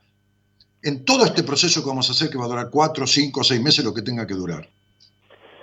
Como le dije, una mina de 40 años que tuvo 50 tipos en su vida y nunca tuvo un puto orgasmo con tal de contentarle. Digo, te toca un tipo, te miro a los ojos, y yo no sé si me mentís o no, te pongo un Skype, te miro a los ojos en una charla y te digo, vos saliste con alguien y yo me doy cuenta si me mentí y te dejo, yo no te atiendo nunca más. No importa un carajo tu guita. Yo no acompaño a nadie a traicionarse. Entonces vos no, no, yo soy del terapeuta que no permite que el otro sea un instrumento de disfrute de nada, ah, con ningún beneficio. Ahora, ¿vamos a prostituir? Ah, muy bien, no hay ningún problema, ¿eh? No hay ningún problema, vos querés cobrar. Ah, perfecto. He atendido chicas que trabajan, porque son seres humanos como cualquiera. He atendido curas. He atendido psicólogos, psiquiatras. He atendido maestros de escuela y porteros de edificios. ¿Qué tiene que ver? Cada uno hace lo que puede si lo que hace lo hace amorosamente. Entonces yo te prefiero yo soy amorosa, sí, va, prefiero prostituta por dinero que hembra gratis de cualquier pelotudo. ¿Entendés? Vacía. Que mujer vacía gratis de cualquier pelotudo. Y no estoy eligiendo el mal menor. Entonces digo, estoy, estoy hablando de los dos extremos. En el medio, porque, porque vos fijate que vos sos vendedora. Y lo que más Sí. vendiste es tu cuerpo a cambio de aprobación. No Entonces, entonces. Mili, entonces, Mili, yo estoy para esto. Entonces, que, lógicamente, el otro me escucha, dice, no, este es un pelotudo. No, es un boludo, no, yo no le creo nada de lo que ve, no, está bien, a mí, anda a cagar entre los yuyos. El punto es el siguiente. El que sale al aire conmigo, yo me debo en la lealtad Sí, de que me está entregando como puede su cabeza y, y- y también su alma, en un sinceramiento y en una confesión tan grosa que no la tienen la mayoría de los psicólogos de sus pacientes durante años. Y yo la tengo de un oyente. Que yo ayudo está bien, pero el otro se pone. Entonces me estás dando a mí lo que no le diste a nadie en tu puta vida, que es tu cabeza. Y eso no tiene precio. Sí, eso es verdad. Sí, para mí es re No, importante en mi sé, cabeza. Pero ya lo sé. Sí. Con lo cual, con lo cual te, vos te imaginás, y yo no miento, ni regalo nada, me importa tres carajos, el agradecimiento que yo te tengo. Pero no puede ¿No? ser que seas más buena conmigo que con vos misma. Que vos te vivas mintiendo y conmigo sos honesta. Y te vivas mintiendo. Y te mientas que te, que, que te querés. Y te mientas cuando te vas a encamar con un tipo al recontrapedo, sabiendo cómo Sí. vas a terminar. O cómo no vas a terminar, mejor dicho. Mm. O las dos cosas. ¿Cómo vas a terminar por no terminar? Entonces, Sí. pendeja, a mí me gustaría que vos te quieras, porque yo acabo de hacer una apertura en donde vos viniste a este puto mundo a ser única. No hay otra mina que se llame así y que haya nacido el 16 de marzo del año que naciste. ¿Entendés? No hay otra.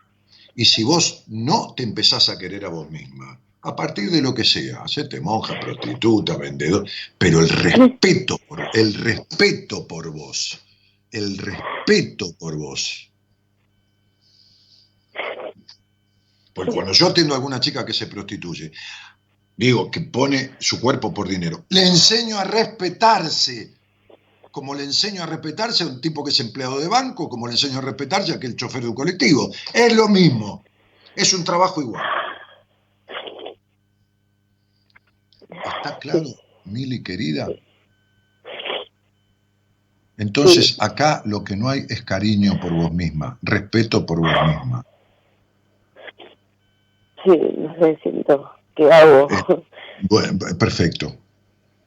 Entonces Claro, no sería... sé que no es momento. Si vos supieras un ápice de lo que es la numerología, un ápice, una, una puntita así chiquitita. Tanto que en el libro que escribí, que no hace falta ni lo lea ni lo compre ni tres carajos, pero no, porque no vas a entender una mierda, en el libro que escribí hace 17 años de numerología, hay un 15% del libro que permanece hoy vigente. El otro 85% ya no está más. Fui creciendo, fui aprendiendo. Una de las pocas cosas que respeto hoy en día, de las que, de las que escribí hace 17 años en el libro, es lo que significa un año personal como el que vos tenés, que habla de que lo más, eh, dice el libro, no me acuerdo la palabra justa, este, lo, lo trascendente no, este, lo fundamental tampoco. Bueno, como lo, lo- lo- importante, lo único importante de este año es la libertad y el desapego de la historia. ¿Para qué? ¿No? Es un Sí. año 5 con un dígito 1. Para poner por encima de todo tu verdadero yo. Fíjate vos si estamos justamente hablando de eso, justamente en un mes personal 9, porque es 5 que es el año y abril que es 4 es 9, es decir, el final. Fíjate que es- se terminó. Bueno, ahora sé lo que se te canten las pelotas con esto, o los ovarios, pero no pongas más la vagina al pedo, te lo pido por favor. ¿Entendés? Cuando un tipo te invite a salir y te vayas a sacar la ropa, pensá que yo estoy a un metro mirándote, sacándote la ropa en pelotas. Ahí No. diciéndote, hija de mil puta, te estás traicionando de vuelta. Sí, ¿Ent- sí, lo entendiste? sé, sí. Ent- ¿Entendiste, no? Bueno, ahora, ahora, ahora te mando un beso. Anda a tomarte un vaso de agua, acostate y dormí en paz, porque hoy vas a dormir mejor que otros días. Bueno, gracias, Daniel. Y ya. Eh, No, ahora ya nada, a- no me digas nada. Si algún día me tenés que ver, me vas a ver, pero no me digas más Sí. nada. Ahora callate la boca y anda a tomar un vaso de agua. Haceme caso a lo que te estoy diciendo, que hay que reponer energía. Chao, pendeja. Un beso, chao. Chao. Chao. Somos la buena Dale. compañía que no ve el medio vaso vacío, pero igualmente, de 0 a 2, lo llenamos juntos. Buenas compañías. Con Daniel Martínez. Ya estuve en tantas, pero tantas batallas, sin saber que ya la guerra terminó. Cuántas veces me perdí entre el miedo y el dolor, defendiendo las banderas del amor. Y he visto tantos, pero tantos fantasmas aferrándose a un tiempo que ya pasó. Cada historia que he vivido las celebro y las bendigo, pero aquí ahora es donde vive Dios. Yo quiero paz en mi mente para escuchar mi corazón que no miente hasta que nazca una canción diferente, esa que espera en mi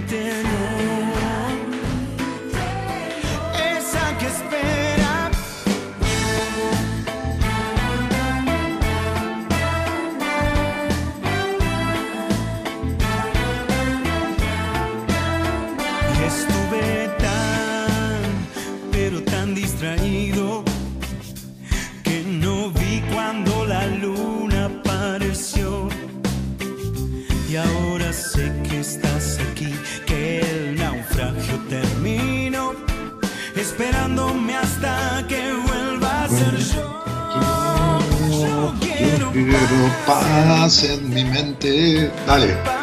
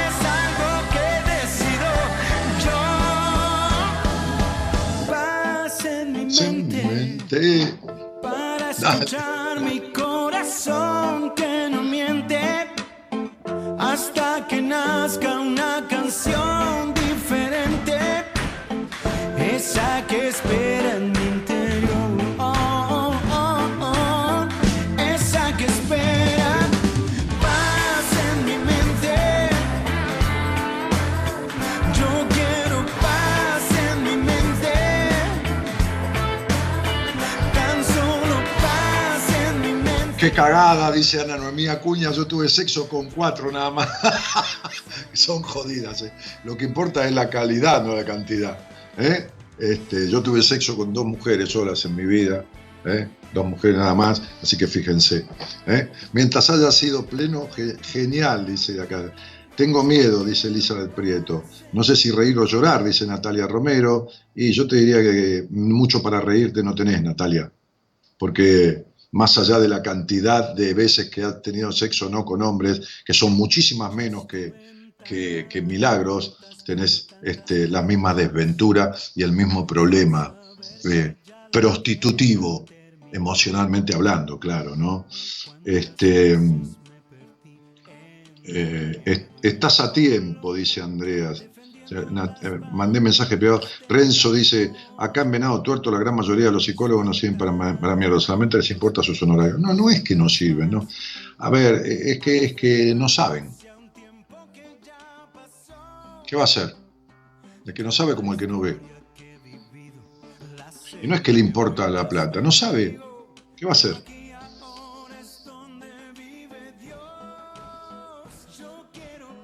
Mirá, compramos un auricular nuevo. Que no vale dos mangos, que vale tres mil y pico de mango. Entonces vino el auricular nuevo, vino, vino por, por, por todo esto de los envíos, vino ante- hace tres días. Entonces el auricular lo, lo queríamos con Bluetooth y con cable, con las dos cosas. Cortá, Gerardo, cortá, cortá, cortá. Lo queríamos con cable y con YouTube, eh, con Bluetooth. Entonces, este, este, y, y cable, dos cosas. Para enchufar, porque hay computadoras acá que tienen este, Bluetooth y otras que no, y bueno, un carajo. Bueno, vino, enchufamos, había interferencia, resulta que con determinados dispositivos andaba, con determinados dispositivos no. Entonces Gabriela, que sabe mucho de esto, le habló al proveedor, y el proveedor dijo, no, mirá, lo que pasa, es-". y esta le dio una clase, y métetelo en el culo, agarró y lo, eh, lo, lo estampilló, llamó un rapi y que se lo metan en medio del orto, el auricular la otra, y compramos otro, otro nuevo. Eh, eh, ¿Entendés? Por ahí, como no escucha por la oreja, escucha por el culo. Este, pero, pero, ¿qué querés? ¿La mano qué? Sí. Entonces, este, este, toma, calentá el agua ya que viniste hasta acá. Estás al pedo ahí, borda. Entonces, digo, eh, hay gente que no sabe, ¿entendés? Le, le quiso dar una clase de que el que lo vendió, el que vendió, que es una la mina que, que- que- nos comunicamos y que mandó esto y que lo otro, que tiene, no sé, la marca de, de una casa de esto, no sabe, no sabe. No sabe que el auricular hay funciones que no tiene, no lo sabe, pero eh, puso que sí en la descripción del aparato. Entonces, metételo en el orto, ahí lo tenés de vuelta, los tres mil y pico de mango, no importa, me lo va a tener que devolver, ya está, por Mercado Libre me lo devuelven. Y se terminó. Entonces, hay gente que no sabe, que cree que sabe y no sabe. Buah, esto es lo que pasa con muchos de los, de los terapeutas. De, de, de todo. Hay abogados que hacen cagada, hay médicos que hacen cagada, hay mecánicos que hacen cagada. En todos los rubros hay gente que no sabe. ¿Qué vamos a hacer? Después hay estafadores también. Eso es otra cosa. En otros rubros también y en muchos rubros. Esto, esto también existe. nadie va a quitar. Acá y en Estados Unidos y en España y en todos lados. ¿eh? Para un poquitito porque, ¿entendés? Este, este, bueno, el primer país del mundo es Estados Unidos. El presidente, que tendría que tener el mejor dealer de la historia por la droga, que si toma droga el tipo, no sé quién mierda le vende la mierda que toma, porque dice que te inyectes desinfectante, ¿entendés? O sea, es el presidente del primer país del mundo. Fíjate, si no sabe, este semejante tipo de semejante país del mundo, bueno, no sabe. Y en esto de la psicología, como hablaba hoy con alguien, hay un desentendimiento académico y hay una falta de formación personal, no profesional, personal. Dani, me hablas a mí en lo que le decís a Milagro. No me quiero nada, dice Liliana Guidi. Y Lili, a ver, el vacío que tiene Milagro existencial es tu vacío. Liliana Guida, es tu vacío esta, esta, melancolía que tenés, estas cuestiones. Impresionante, cuánto se aprende, dice Amira de la Vega. Este, será pariente del zorro, de don Diego de la Vega. Eh, date la posibilidad de cambiar, le dicen a Mili, Moira, música, que pone una carita llorando. Betiana Moff dice, tengo que aprender, Dani. Y está bien, aprende. Vos también sos terrible desconfiada. Eh, Fuerza Mili dice Paulita Peláez. Oh, Paulita, te voy a sacar buena, te tengo en mis manos hace un tiempito. Julia Pug dice, Mili querida, todo tiene su tiempo, pasito a pasito, querete mucho. Julia, mi amor, mi vida, vos decís que se quería mucho. Y, bueno, ¿Saliste alguna vez de, la baldosa en donde vivís, reina, de, la estructura? ¿Saliste alguna vez de, de la desconfianza que tuviste toda la vida en los tipos, que es la misma que tiene milagros? Porque hay una frase que dice, consejos vendo y para mí no tengo. ¿eh?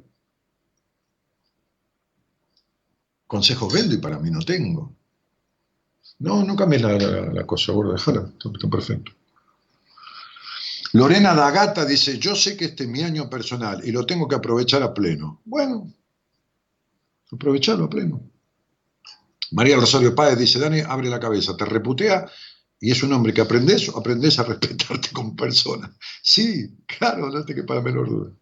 Este, si el otro se banca y se ofrece y tiene constancia, ah, sí, sí, sí, sí, yo hago lo que haga falta. Es difícil escuchar tanta verdad junta, pero necesaria. Tami, a vos no te escuchó nadie en tu vida. Nadie, ¿eh? No fuiste escuchada jamás.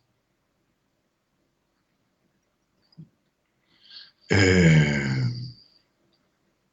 se tenía que decir se tenía que decir y lo dijo Dani. Bueno, sí, importa, si lo digo yo, no importa que lo diga alguien. ¿Será posible que cada vez que te escucho me revolucionás las neuronas? No, yo no te las revoluciono, Betiana, las tenés dormidas. Entonces se te despiertan de vez en cuando. Porque estás dormida. Vos también sos la de las decepciones, vos también sos la desconfiada, decepciones de los hombres, digo. Hola, buenas noches, ¿hay alguien ahí? Hola, buenas noches. ¿Cómo te va? ¿Cómo te llamas? Bien, Araceli me llamo. Ay, ¿de dónde sos, Araceli? Qué lindo nombre. Eh, en realidad de San Rafael, bueno, ahí viví mucho tiempo y hace unos años estoy viviendo acá en San Luis. Ah, ¿en qué parte de San Luis? En San Luis Capital. Ah, qué lindo que es. Es linda ciudad. Bueno, no sé si te gusta, pero eh, yo no, sé si, no creo que viviría en San Luis, no por nada, pero, pero, pero sí que es linda ciudad. Por lo menos cuando yo fui hace muchos, muchos años, era muy prolija este, este, y, muy confortable. Ahora, qué sé yo cómo está ahora, ¿no? Sí, Sí, no, relativamente es linda. Igual de todos modos, eh, siempre me gustó más eh, San Rafael, pero, pero sí, Ah, no, bueno, no, es tampoco otra me cosa. sí, sí, la verdad que sí. Sí. Como pueblo no Es sé, ¿eh? tranquilo. Como pueblo no sé, ¿eh? Sí, no, no, no sé. Pero es más tranquilo, por lo menos a mí lo que me gusta, bueno, es eso, la tranquilidad y, y lo veo más ordenado, todo, así que en ese sentido me gusta.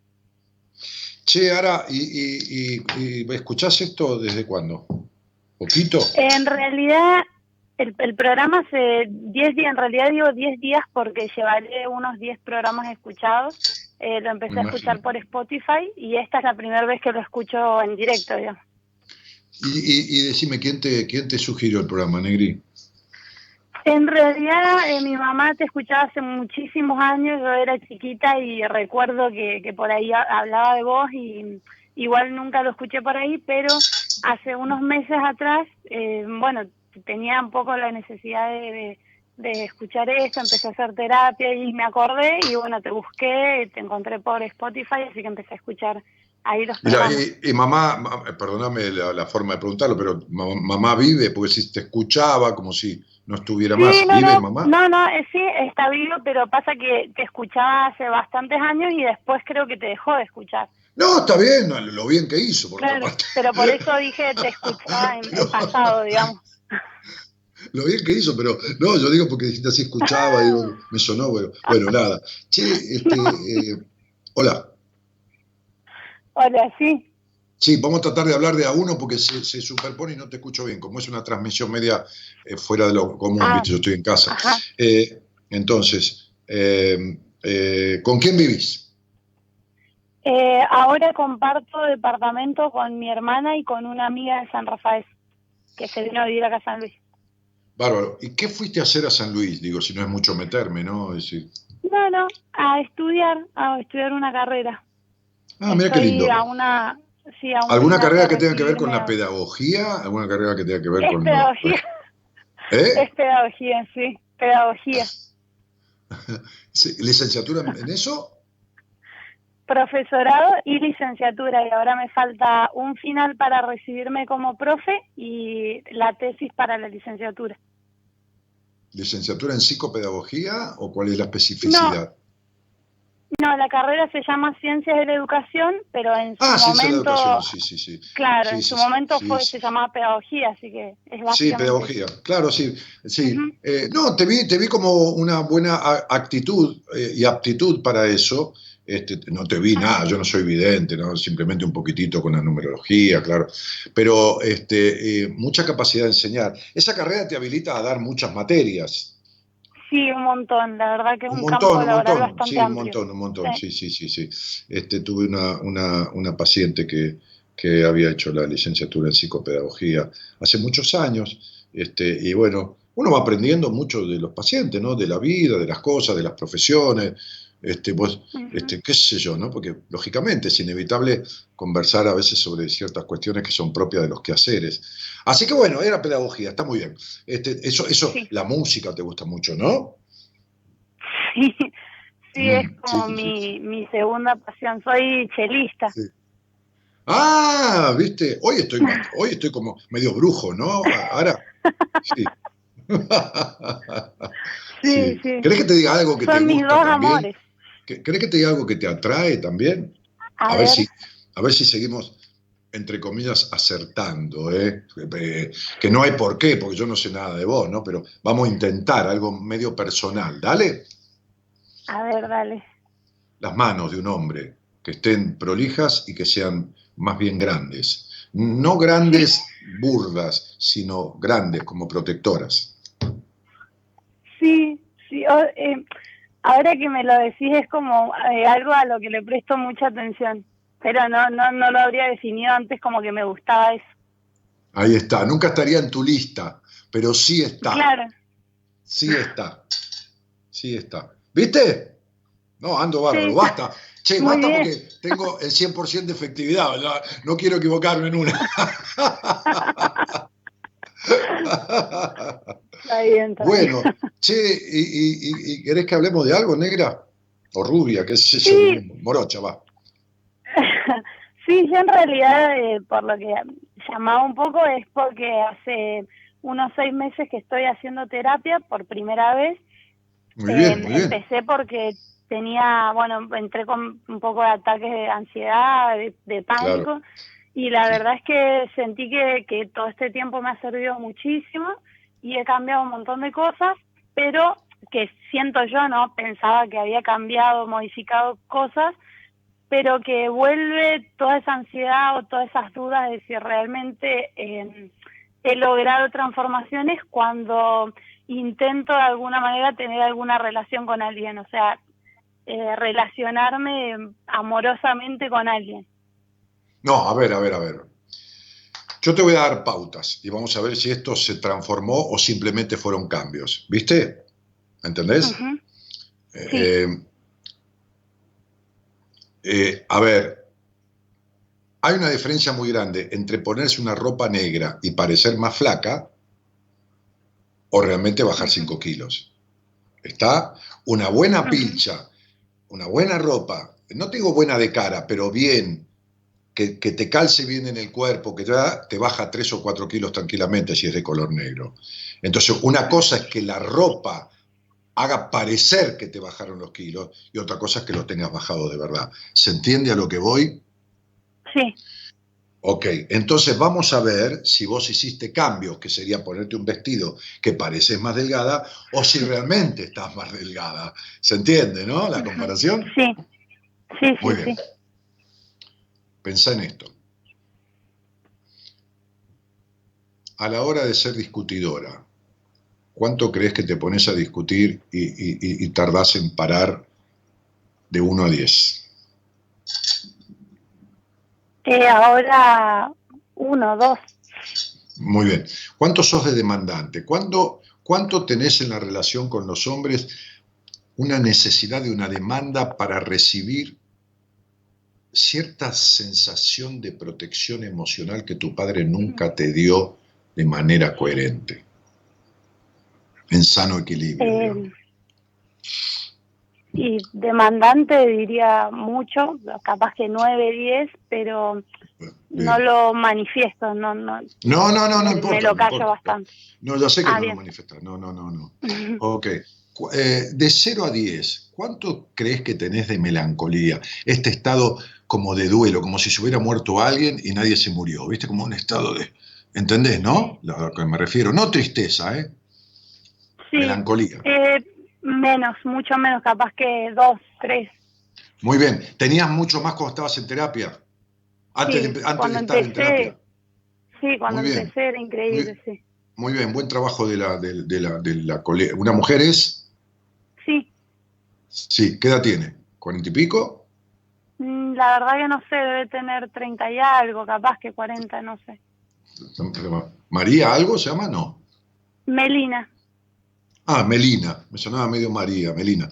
Bueno, este, era, era con M. Che, este, eh, escúchame, este, este, eh, ¿cuánto crees que tenés de necesidad de aprobación? Esto de, este, no sé si lo que quiero es lo que los demás van a querer, mejor no digo lo que quiero decir porque a lo mejor los demás no quieren que diga lo que yo voy a decir, a ver si lo que quiero no es lo que los demás quieren que yo quiera. Y tenés todo este quilombo en la cabeza. eh, diez. Muy bien, ok. Eh, ¿Qué pasó a los 17 años? Que fue significativo. Sí.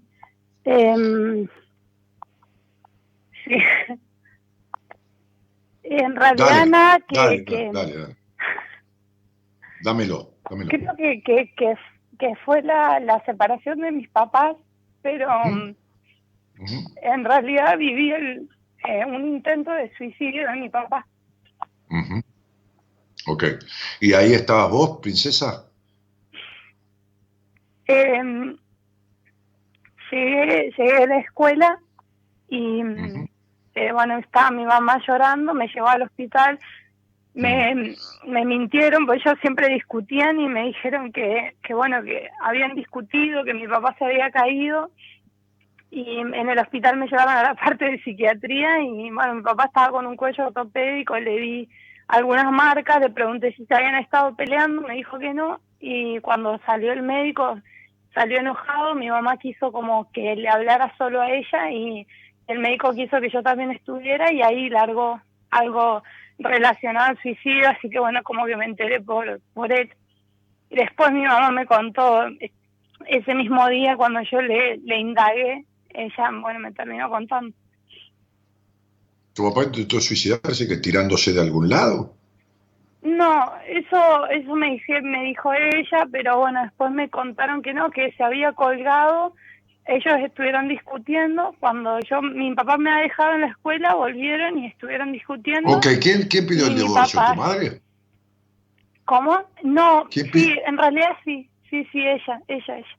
En realidad se separaron, Sí. hasta el día de la fecha siguen juntos ellos, pero en Mm. ese momento se, se- fue como la separación más... Eh, no ¿Quién, sé, es, más- ma- quién más es- real. quién es tan prejuicioso en ese hogar? ¿Quién, quién ha sido tan prejuicioso? ¿Tu madre? Sí, Mm. ¿Muy dramática? muy, sí, sí. Muy bien, te voy a hacer esta pregunta.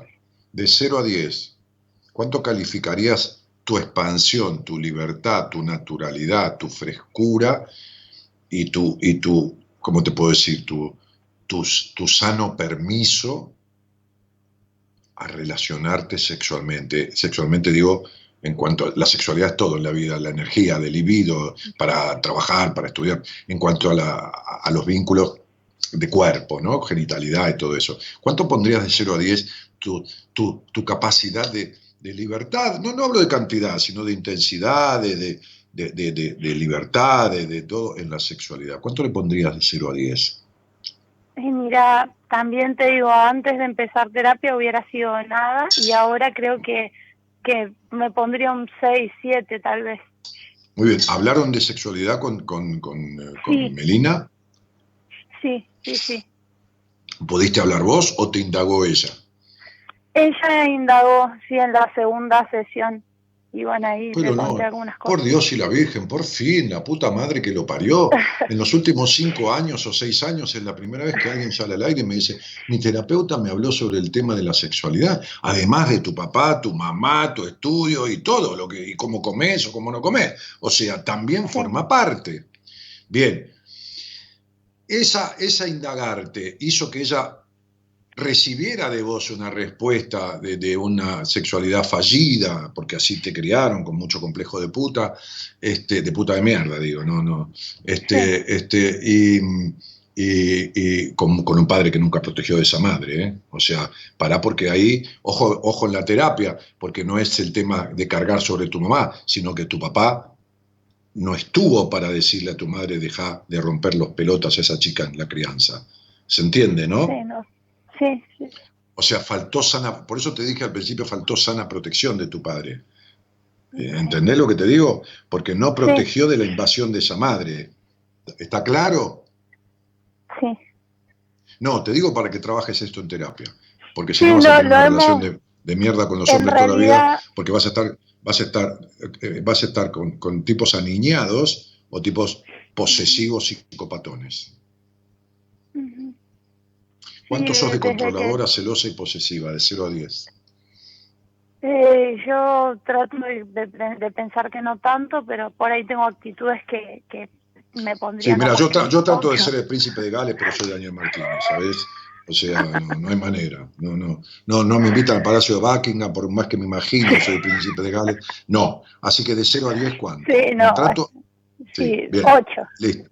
Bueno, perfecto. Bien. Entonces el tema con tu padre no está arreglado. ¿Cuándo hablaron con tu terapeuta y trabajaron el tema de, de- de- de tu papá y de la falta de sana protección de tu padre y de intervención en la relación entre vos y tu madre porque no le puso coto, no le puso freno a tu padre, a tu madre nunca, porque si no tenés a tu papá por bueno y a tu mamá por conchuda y la realidad Sí. es que no es así, ¿eh? Son los dos iguales. Ajá.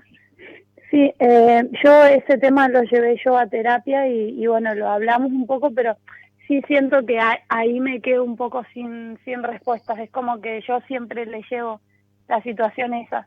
porque también lo había dejado mi papá totalmente helado y de pronto, bueno, ya, te lo estoy diciendo. tu papá sí, es sí. un bueno para nada, como dicen los yanquis, un bueno para nada. Cuidado, te, te estoy diciendo esto no, no, no por insultar a tu padre, sino porque registres que tu padre es Ajá. cómplice en todo esto. ¿Estamos, estamos de acuerdo? Sí. Sí, Muy bien. sí. Ahora, Ah, escúchame una cosa.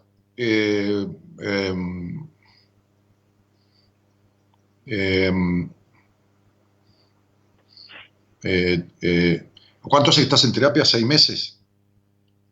sí, desde septiembre, siete van a ser. Bien, ¿y tus relaciones íntimas fueron con la misma persona con la que estabas antes de te- empezar terapia o con alguien nuevo? ¿Con alguien nuevo? No, sí, sí, sí. ¿No o sí? Eh, sí, con alguien nuevo. Claro, porque con quien estabas antes no hubieras podido mejorar las relaciones. A partir de que vos transformaste a- con el trabajo en terapia alguna cosa interna, empezaste a atraer otro tipo de tipos, pero no lo suficiente, porque todavía sos la celosa, la posesiva o la controladora.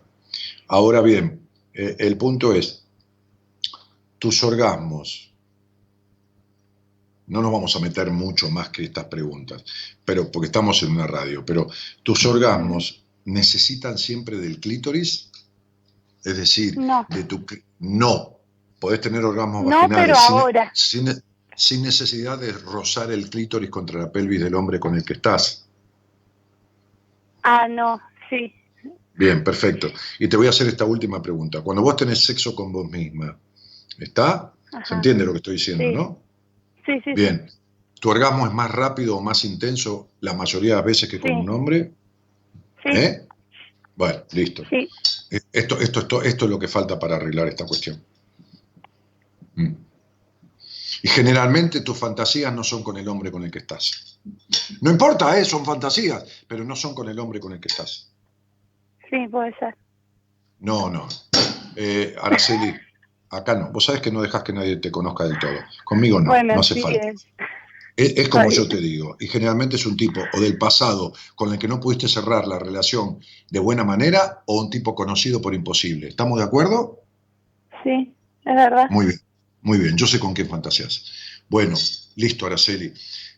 Eh, tenés que llevarle esto a Meli a ver si sabe cómo trabajarlo, porque es algo muy difícil y muy improbable que lo sepa. Muy improbable.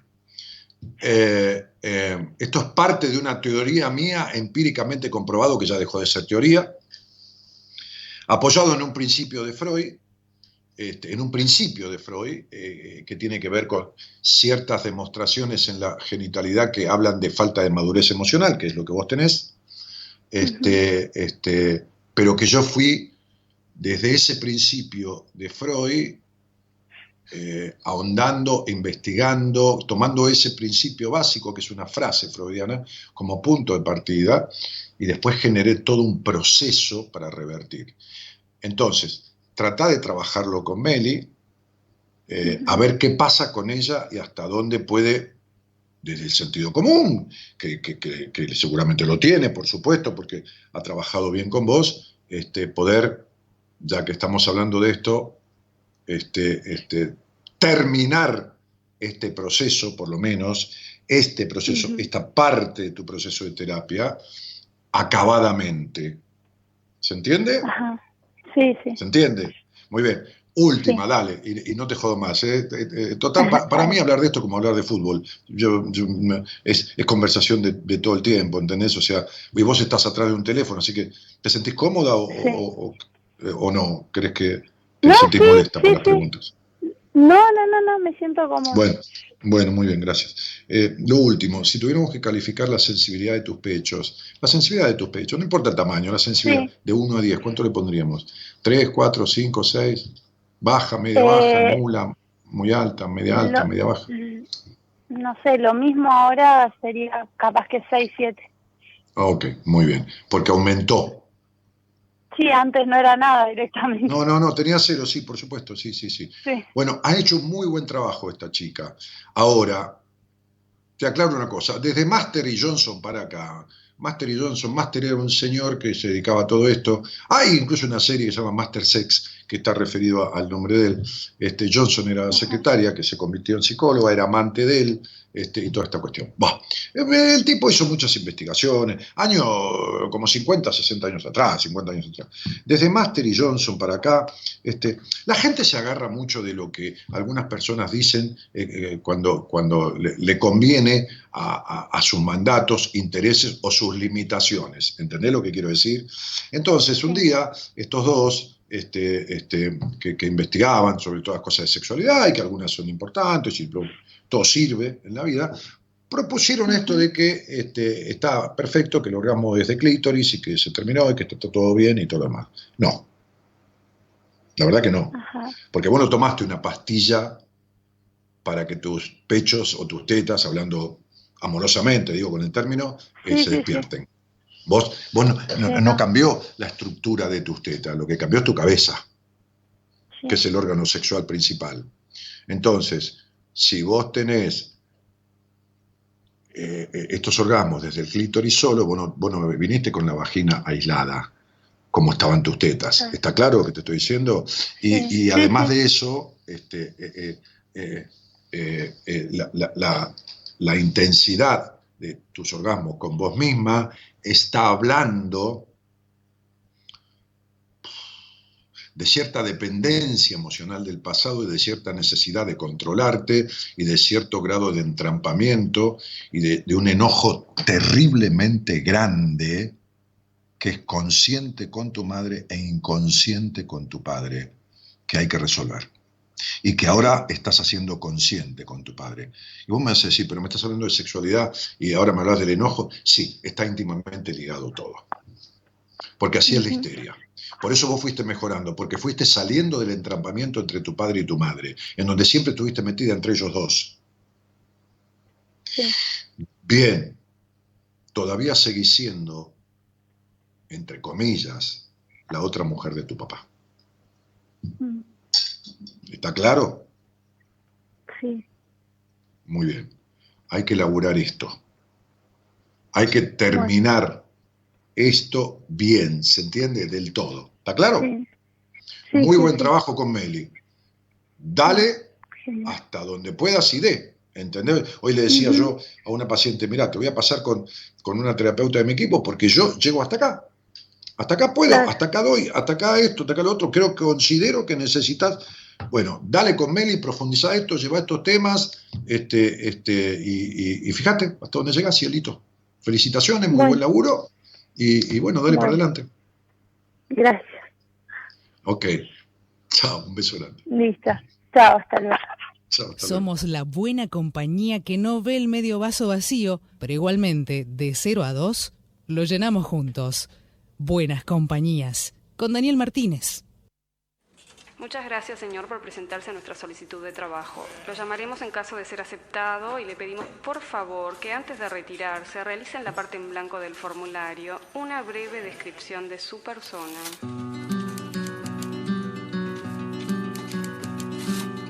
Mido un metro ochenta y uno, tengo un sillón azul, en mi cuarto hay un baúl y me gusta el almendrado. Me despierto alunado, mi madre es medio terca, aunque nunca estuve preso, anduve cerca. Soy de Aries, pelo castaño, algo tacaño y no colecciono nada, guardo la ropa ordenada. Me aburro Nochebuena, si estornudo no hago ruido y no hablo con la boca llena.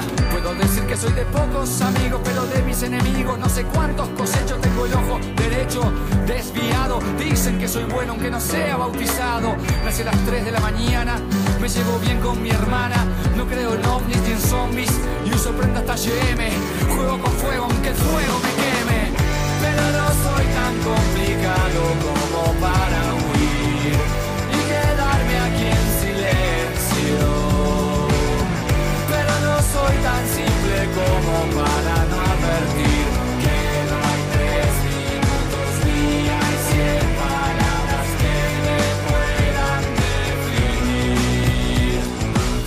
boca abajo y con pijama se hace frío. De la vida yo me río porque es corta y grata. No uso saco ni corbata ni me gusta el protocolo. Estoy en buena compañía, pero sé cuidarme solo. Si tengo vergüenza, me sube el color rojo. Aunque yo ya no me mojo, si me ataca algún miedo, no profeso ningún credo ni me creo ningún macho. Alcohólico no soy, pero a veces me emborracho.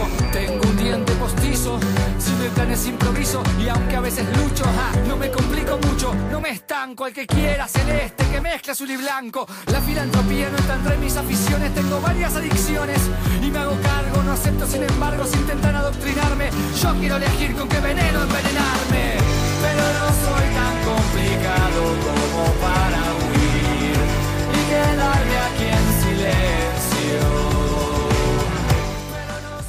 Eh, Lauri Zaragoza dice que hay que escribirle todo lo que numerológicamente el nombre puede decir de uno. Sí, yo pongo nombre y fecha y además lo que, lo que, lo que conozco, sé y, he diseñado en procesos psicoterapéuticos de diferentes cuestiones que no son tenidas en cuenta, nunca, por lo menos nunca lo he visto este, en tantos años. Eh, y sobre la numerología, sí, por eso en el curso que hay de numerología, este, que está todo armado en 12 clases y filmado, yo todo esto que digo eh, lo enseñé en ese curso, a identificarlo y todo lo demás. Leti Sánchez dice, buenas noches, hace años que te escuchaba, saludo de Tandil, bienvenido nuevamente Leti. Este, Andrés Benzo aplaude, gracias. Patricia May dice, buenas noches Dani, te consulto, ¿qué opinas de Master y Johnson? Porque ya, acabo de hablar de eso, me está jodiendo. Yo no consigo un orgasmo completo sin ros- rozamiento y no me da vergüenza decirlo, pero la intensidad con mi pareja es de 100% más que yo sola. Es algo uterino y a nivel de punto G, pero la totalidad se alcanza con conjuntando, que forma parte de un todo. No, Patricia, mira, eh, para un poco la motoneta. Eh, si querés algún día hablamos, porque yo no puedo hablarte de una generalidad, este, ni, ni- ni particularmente de Master y Johnson con respecto a ciertas cosas con las cuales no coincido ni en pedo, pero, pero lo que importan son otras cosas. Eh, la genitalidad importa como muestra de otros factores. Yo necesito preguntar otras cosas, ¿no ves que a esta chica le pregunté otras cosas y después fui a la genitalidad? Porque me tiene que cerrar todo eso. ¿sí? Está todo muy ligado. Está en una mujer, la- el tránsito de la sexualidad es terriblemente definitorio de sus vínculos de sus estados emocionales, de la clase de tipos que atrae, es terriblemente definido. No hay una paciente que haya hecho un proceso completo conmigo, reversionado y transformado estos aspectos, que no haya cambiado totalmente su vida. Y, la- y los tipos con los que se relaciona y la relación con, con- con diferentes cuestiones, este, no, no, no, no, no, no, no, prácticamente no existe. ¿eh? Este, ah, no, lo que me hiciste reflexionar, dice Maya Sabrina Blanc, vos te traes lo tuyo, Maya, con la represión y con la, estructura. Betiana López dice, guau, qué sé yo, llora, este, porque se da cuenta de cosas en la charla. Eh, eh, yo no te voy a contestar eso, Betiana, yo no te puedo contestar eso, no, no, no. Eh, yo no puedo arreglar los problemas a través de una pregunta básica de un Facebook, chicos, ni tampoco en una charla en la radio, pero en una charla en la radio puedo profundizar un poco. Cuando quieras saber eso, Betiana, veme en privado, porque hay que hablar, y no es por nada, yo tengo tomado todo mayo de, turnos y todo, te lo digo, porque yo no, puedo hacer en la radio, no puedo llegar a ciertas cosas que hay que explicarlas y que, los demás que están escuchando hay algunas cosas que no están preparadas para escuchar, ¿entendés? Entonces yo, yo, yo, puedo llegar hasta un punto acá, demasiado que voy, de- demasiado que voy hacia, hacia lugares que no, que no, ni se escucha, ni se parece, ni sabe un carajo nadie este, cómo arribar. Pero, pero no, no, no puedo, hay- hasta cierto punto que no llego, ¿entendés? O sea, lo de esta piba Araceli se, se arregla y se mejora divinamente. Le falta un tramo resolver cosas que le deparan esas conductas que tiene controladoras y demandantes y está muy ligado a su sexualidad todo eso. Bueno, ¿y qué quiere que haga? Que se lo arregle en un programa de radio y hasta dónde querés que hable. Más de lo que hablé. No se puede, chicos. No, no se puede, ¿entienden?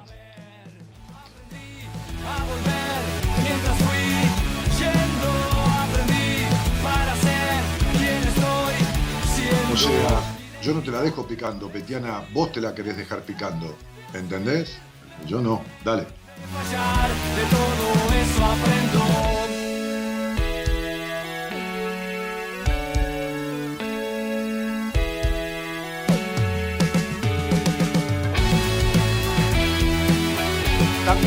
Dice, se me puso la piel de gallina cuando le preguntaste qué pasó a los 17 años, creo que si me pasara a mí explotaría en llanto. Ah, si yo te preguntara a vos, porque hace, hoy justo hacen ya 13 años de ese día y cuando pienso que lo superé, me vos no superaste nada, Tami, yo ya te dije, hay cosas que vos tenés que no, no, no han superado nada. Este, Moira dice, madre controladora, padre ausente, bueno, Este, eh, Franco dice, Daniel, a veces siento un poco de rencor hacia mi padre, por más que él me pudo ayudar económicamente, quiero poder olvidarme de las cosas que le hacía a mi madre.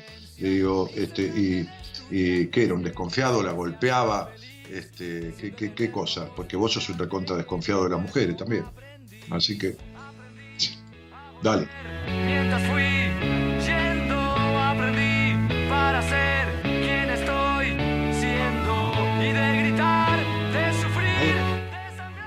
Y estas mujeres ponen 10 en melancolía, 1 en, la- en las cosas bajas en, en intensidad. Y bueno, chicas, joderse si no se ponen a arreglarlo. Yo lo digo con todo cariño, joderse. Mi vieja quedó en su casa, yo me aislé porque como soy enfermera y estoy haciendo hisopados para el COVID, tengo miedo de contagiar, ya que hoy hablan de las madres, Natalia Romero. Eh, bueno, vamos, dale.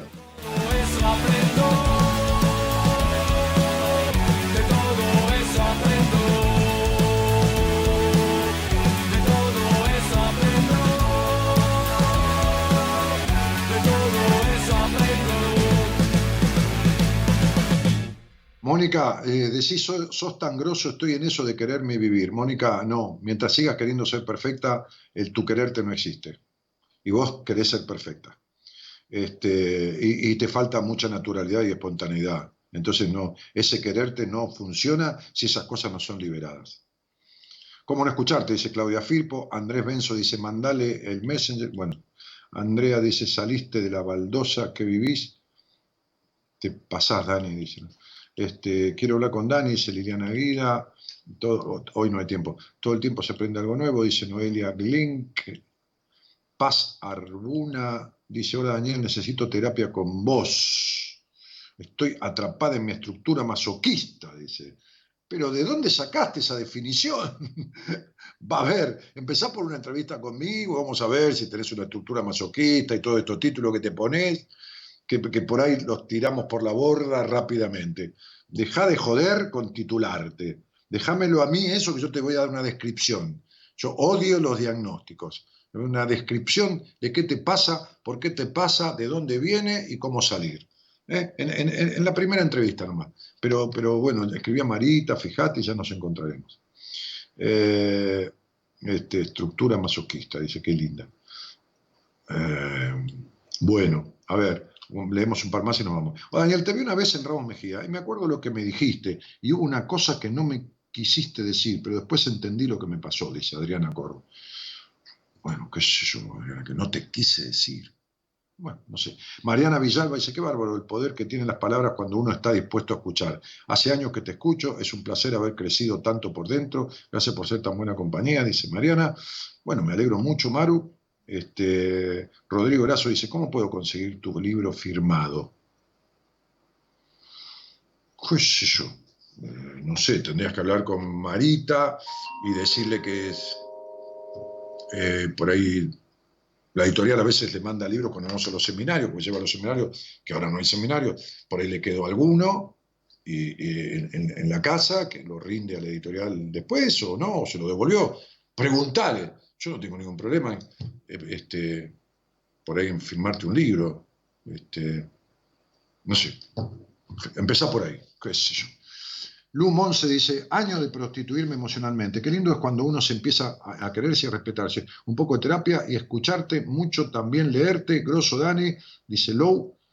Este, bueno, Anto Caputo dice, hola Daniel, tengo una paciente, Caputo.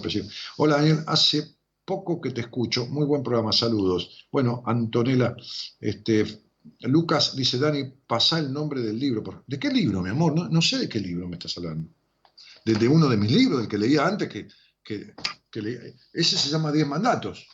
A ver, te lo muestro, pero eh, no sé si a qué libro, a este, te referís a este. Este, eh, Diez Mandatos Propios para una vida plena. Eh, este libro. Este, este es el libro que presenté en el Coliseo y, en el Teatro Coliseo, que había los que fueron se acordarán, debe haber algunos escuchando, que fueron, llenamos el teatro, lo llenamos, digo porque lo llenamos entre todos, ¿no? Este, creo que eran mil personas, que es la capacidad colmada. Y, justamente después me, recibí una invitación del programa de Mirta Legrand para ir a almorzar a través de- a partir de esa presentación, de ese libro. Bueno, este, el libro, los libros los encuentran todos en mi página. Recuerden, mi Instagram es danielmartinez.ok. Danielmartinez.ok. Pero todos los links, eh, Instagram, cómo comunicarse con Marita, cómo, qué sé yo, nada, leer los libros míos que la editorial los publica en, la página web también y te los manda por correo argentino. Aguanten que llegue el correo, miren que estamos en quilombo. Este, están en mi página web, que es danielmartinez.com.ar www www.danielmartinez.com.ar www.danielmartinez.com.ar Ahí tenés todos los links, los de Instagram, los de esto, los de... Bueno, todo.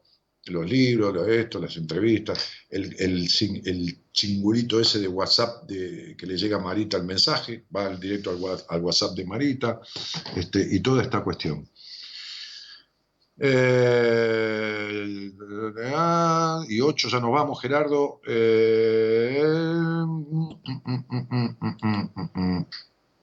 ¿Dónde estamos? Acá. Buenas noches, Dani. Excelente programa, dice María del Rosario Páez. Nos estamos yendo, Gerard.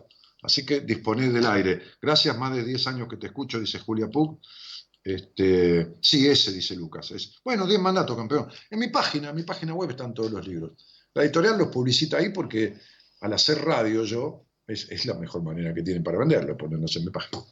Bueno, Ediciones Andrómeda. ¿Nos vamos?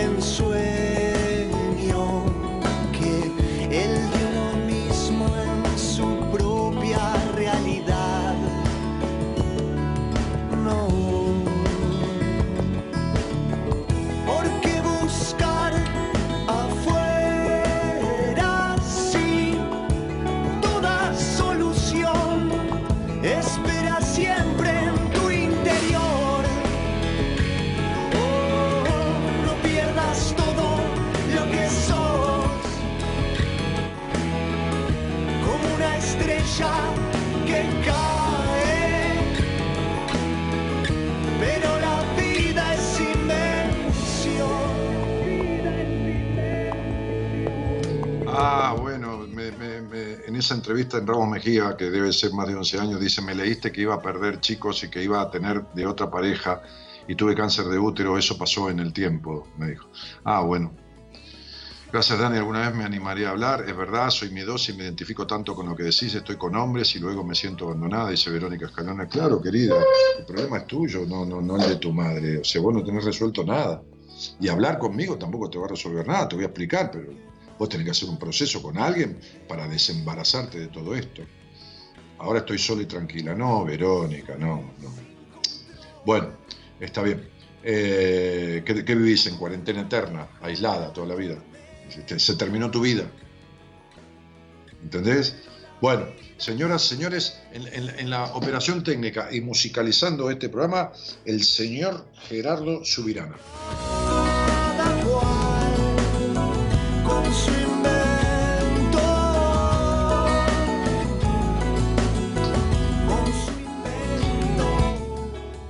Que está en los estudios centrales de, de, de Ecomedios, en, en pleno microcentro de Buenos Aires, a una cuadra del obelisco, una cuadra y media, dos cuadras.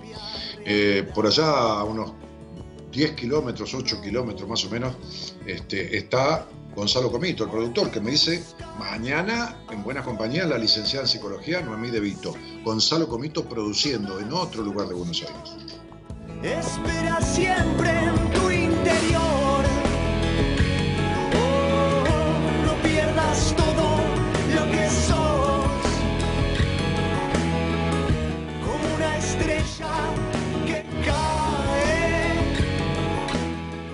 Mi nombre es Daniel Jorge Martínez, eh, vamos camino a cumplir 27 años de este Buenas Compañías, este, y, en el mes de mayo, si podemos, este, y, si Dios quiere, esperemos que quiera, vamos a lanzar este emprendimiento eh, totalmente nuevo que va a ser un, un espacio terapéutico, este, con el advenimiento y la inserción ahí de, de- de- muchas disciplinas y de información y de videos y, y- y de charlas terapéuticas este, para grupos de 6, 10 personas, este, en principio, eh, y que en principio vamos a abrir este, la suscripción solo para, para 100 personas este, para ir probando este, todo el sistema, para ir...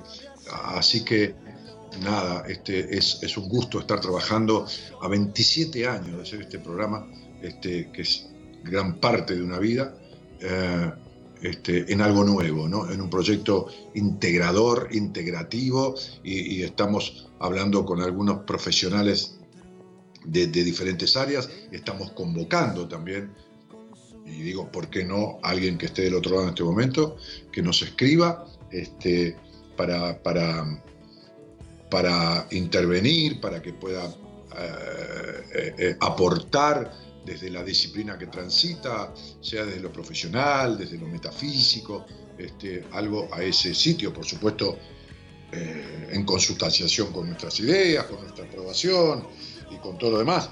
Pero bueno, ahí vamos, ¿no? A un, proyecto nuevo, una puesta en marcha de, de un, de un lugar este, totalmente nuevo y abarcativo, este, que, que- que- va a tener en principio, este, va a estar, en principio digo, va a estar denominado así, ¿no? Como, como, un espacio terapéutico. Eh, así que buenas noches a todos, este, vamos camino a ese lanzamiento y muchas gracias por haber estado. Chau, chau.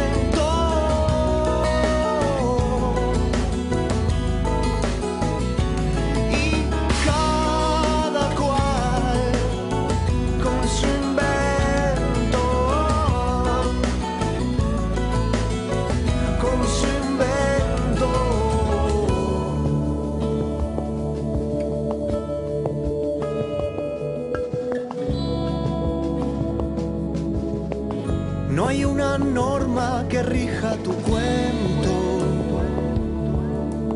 No hay una sola forma de hacerlo. Nuestro mayor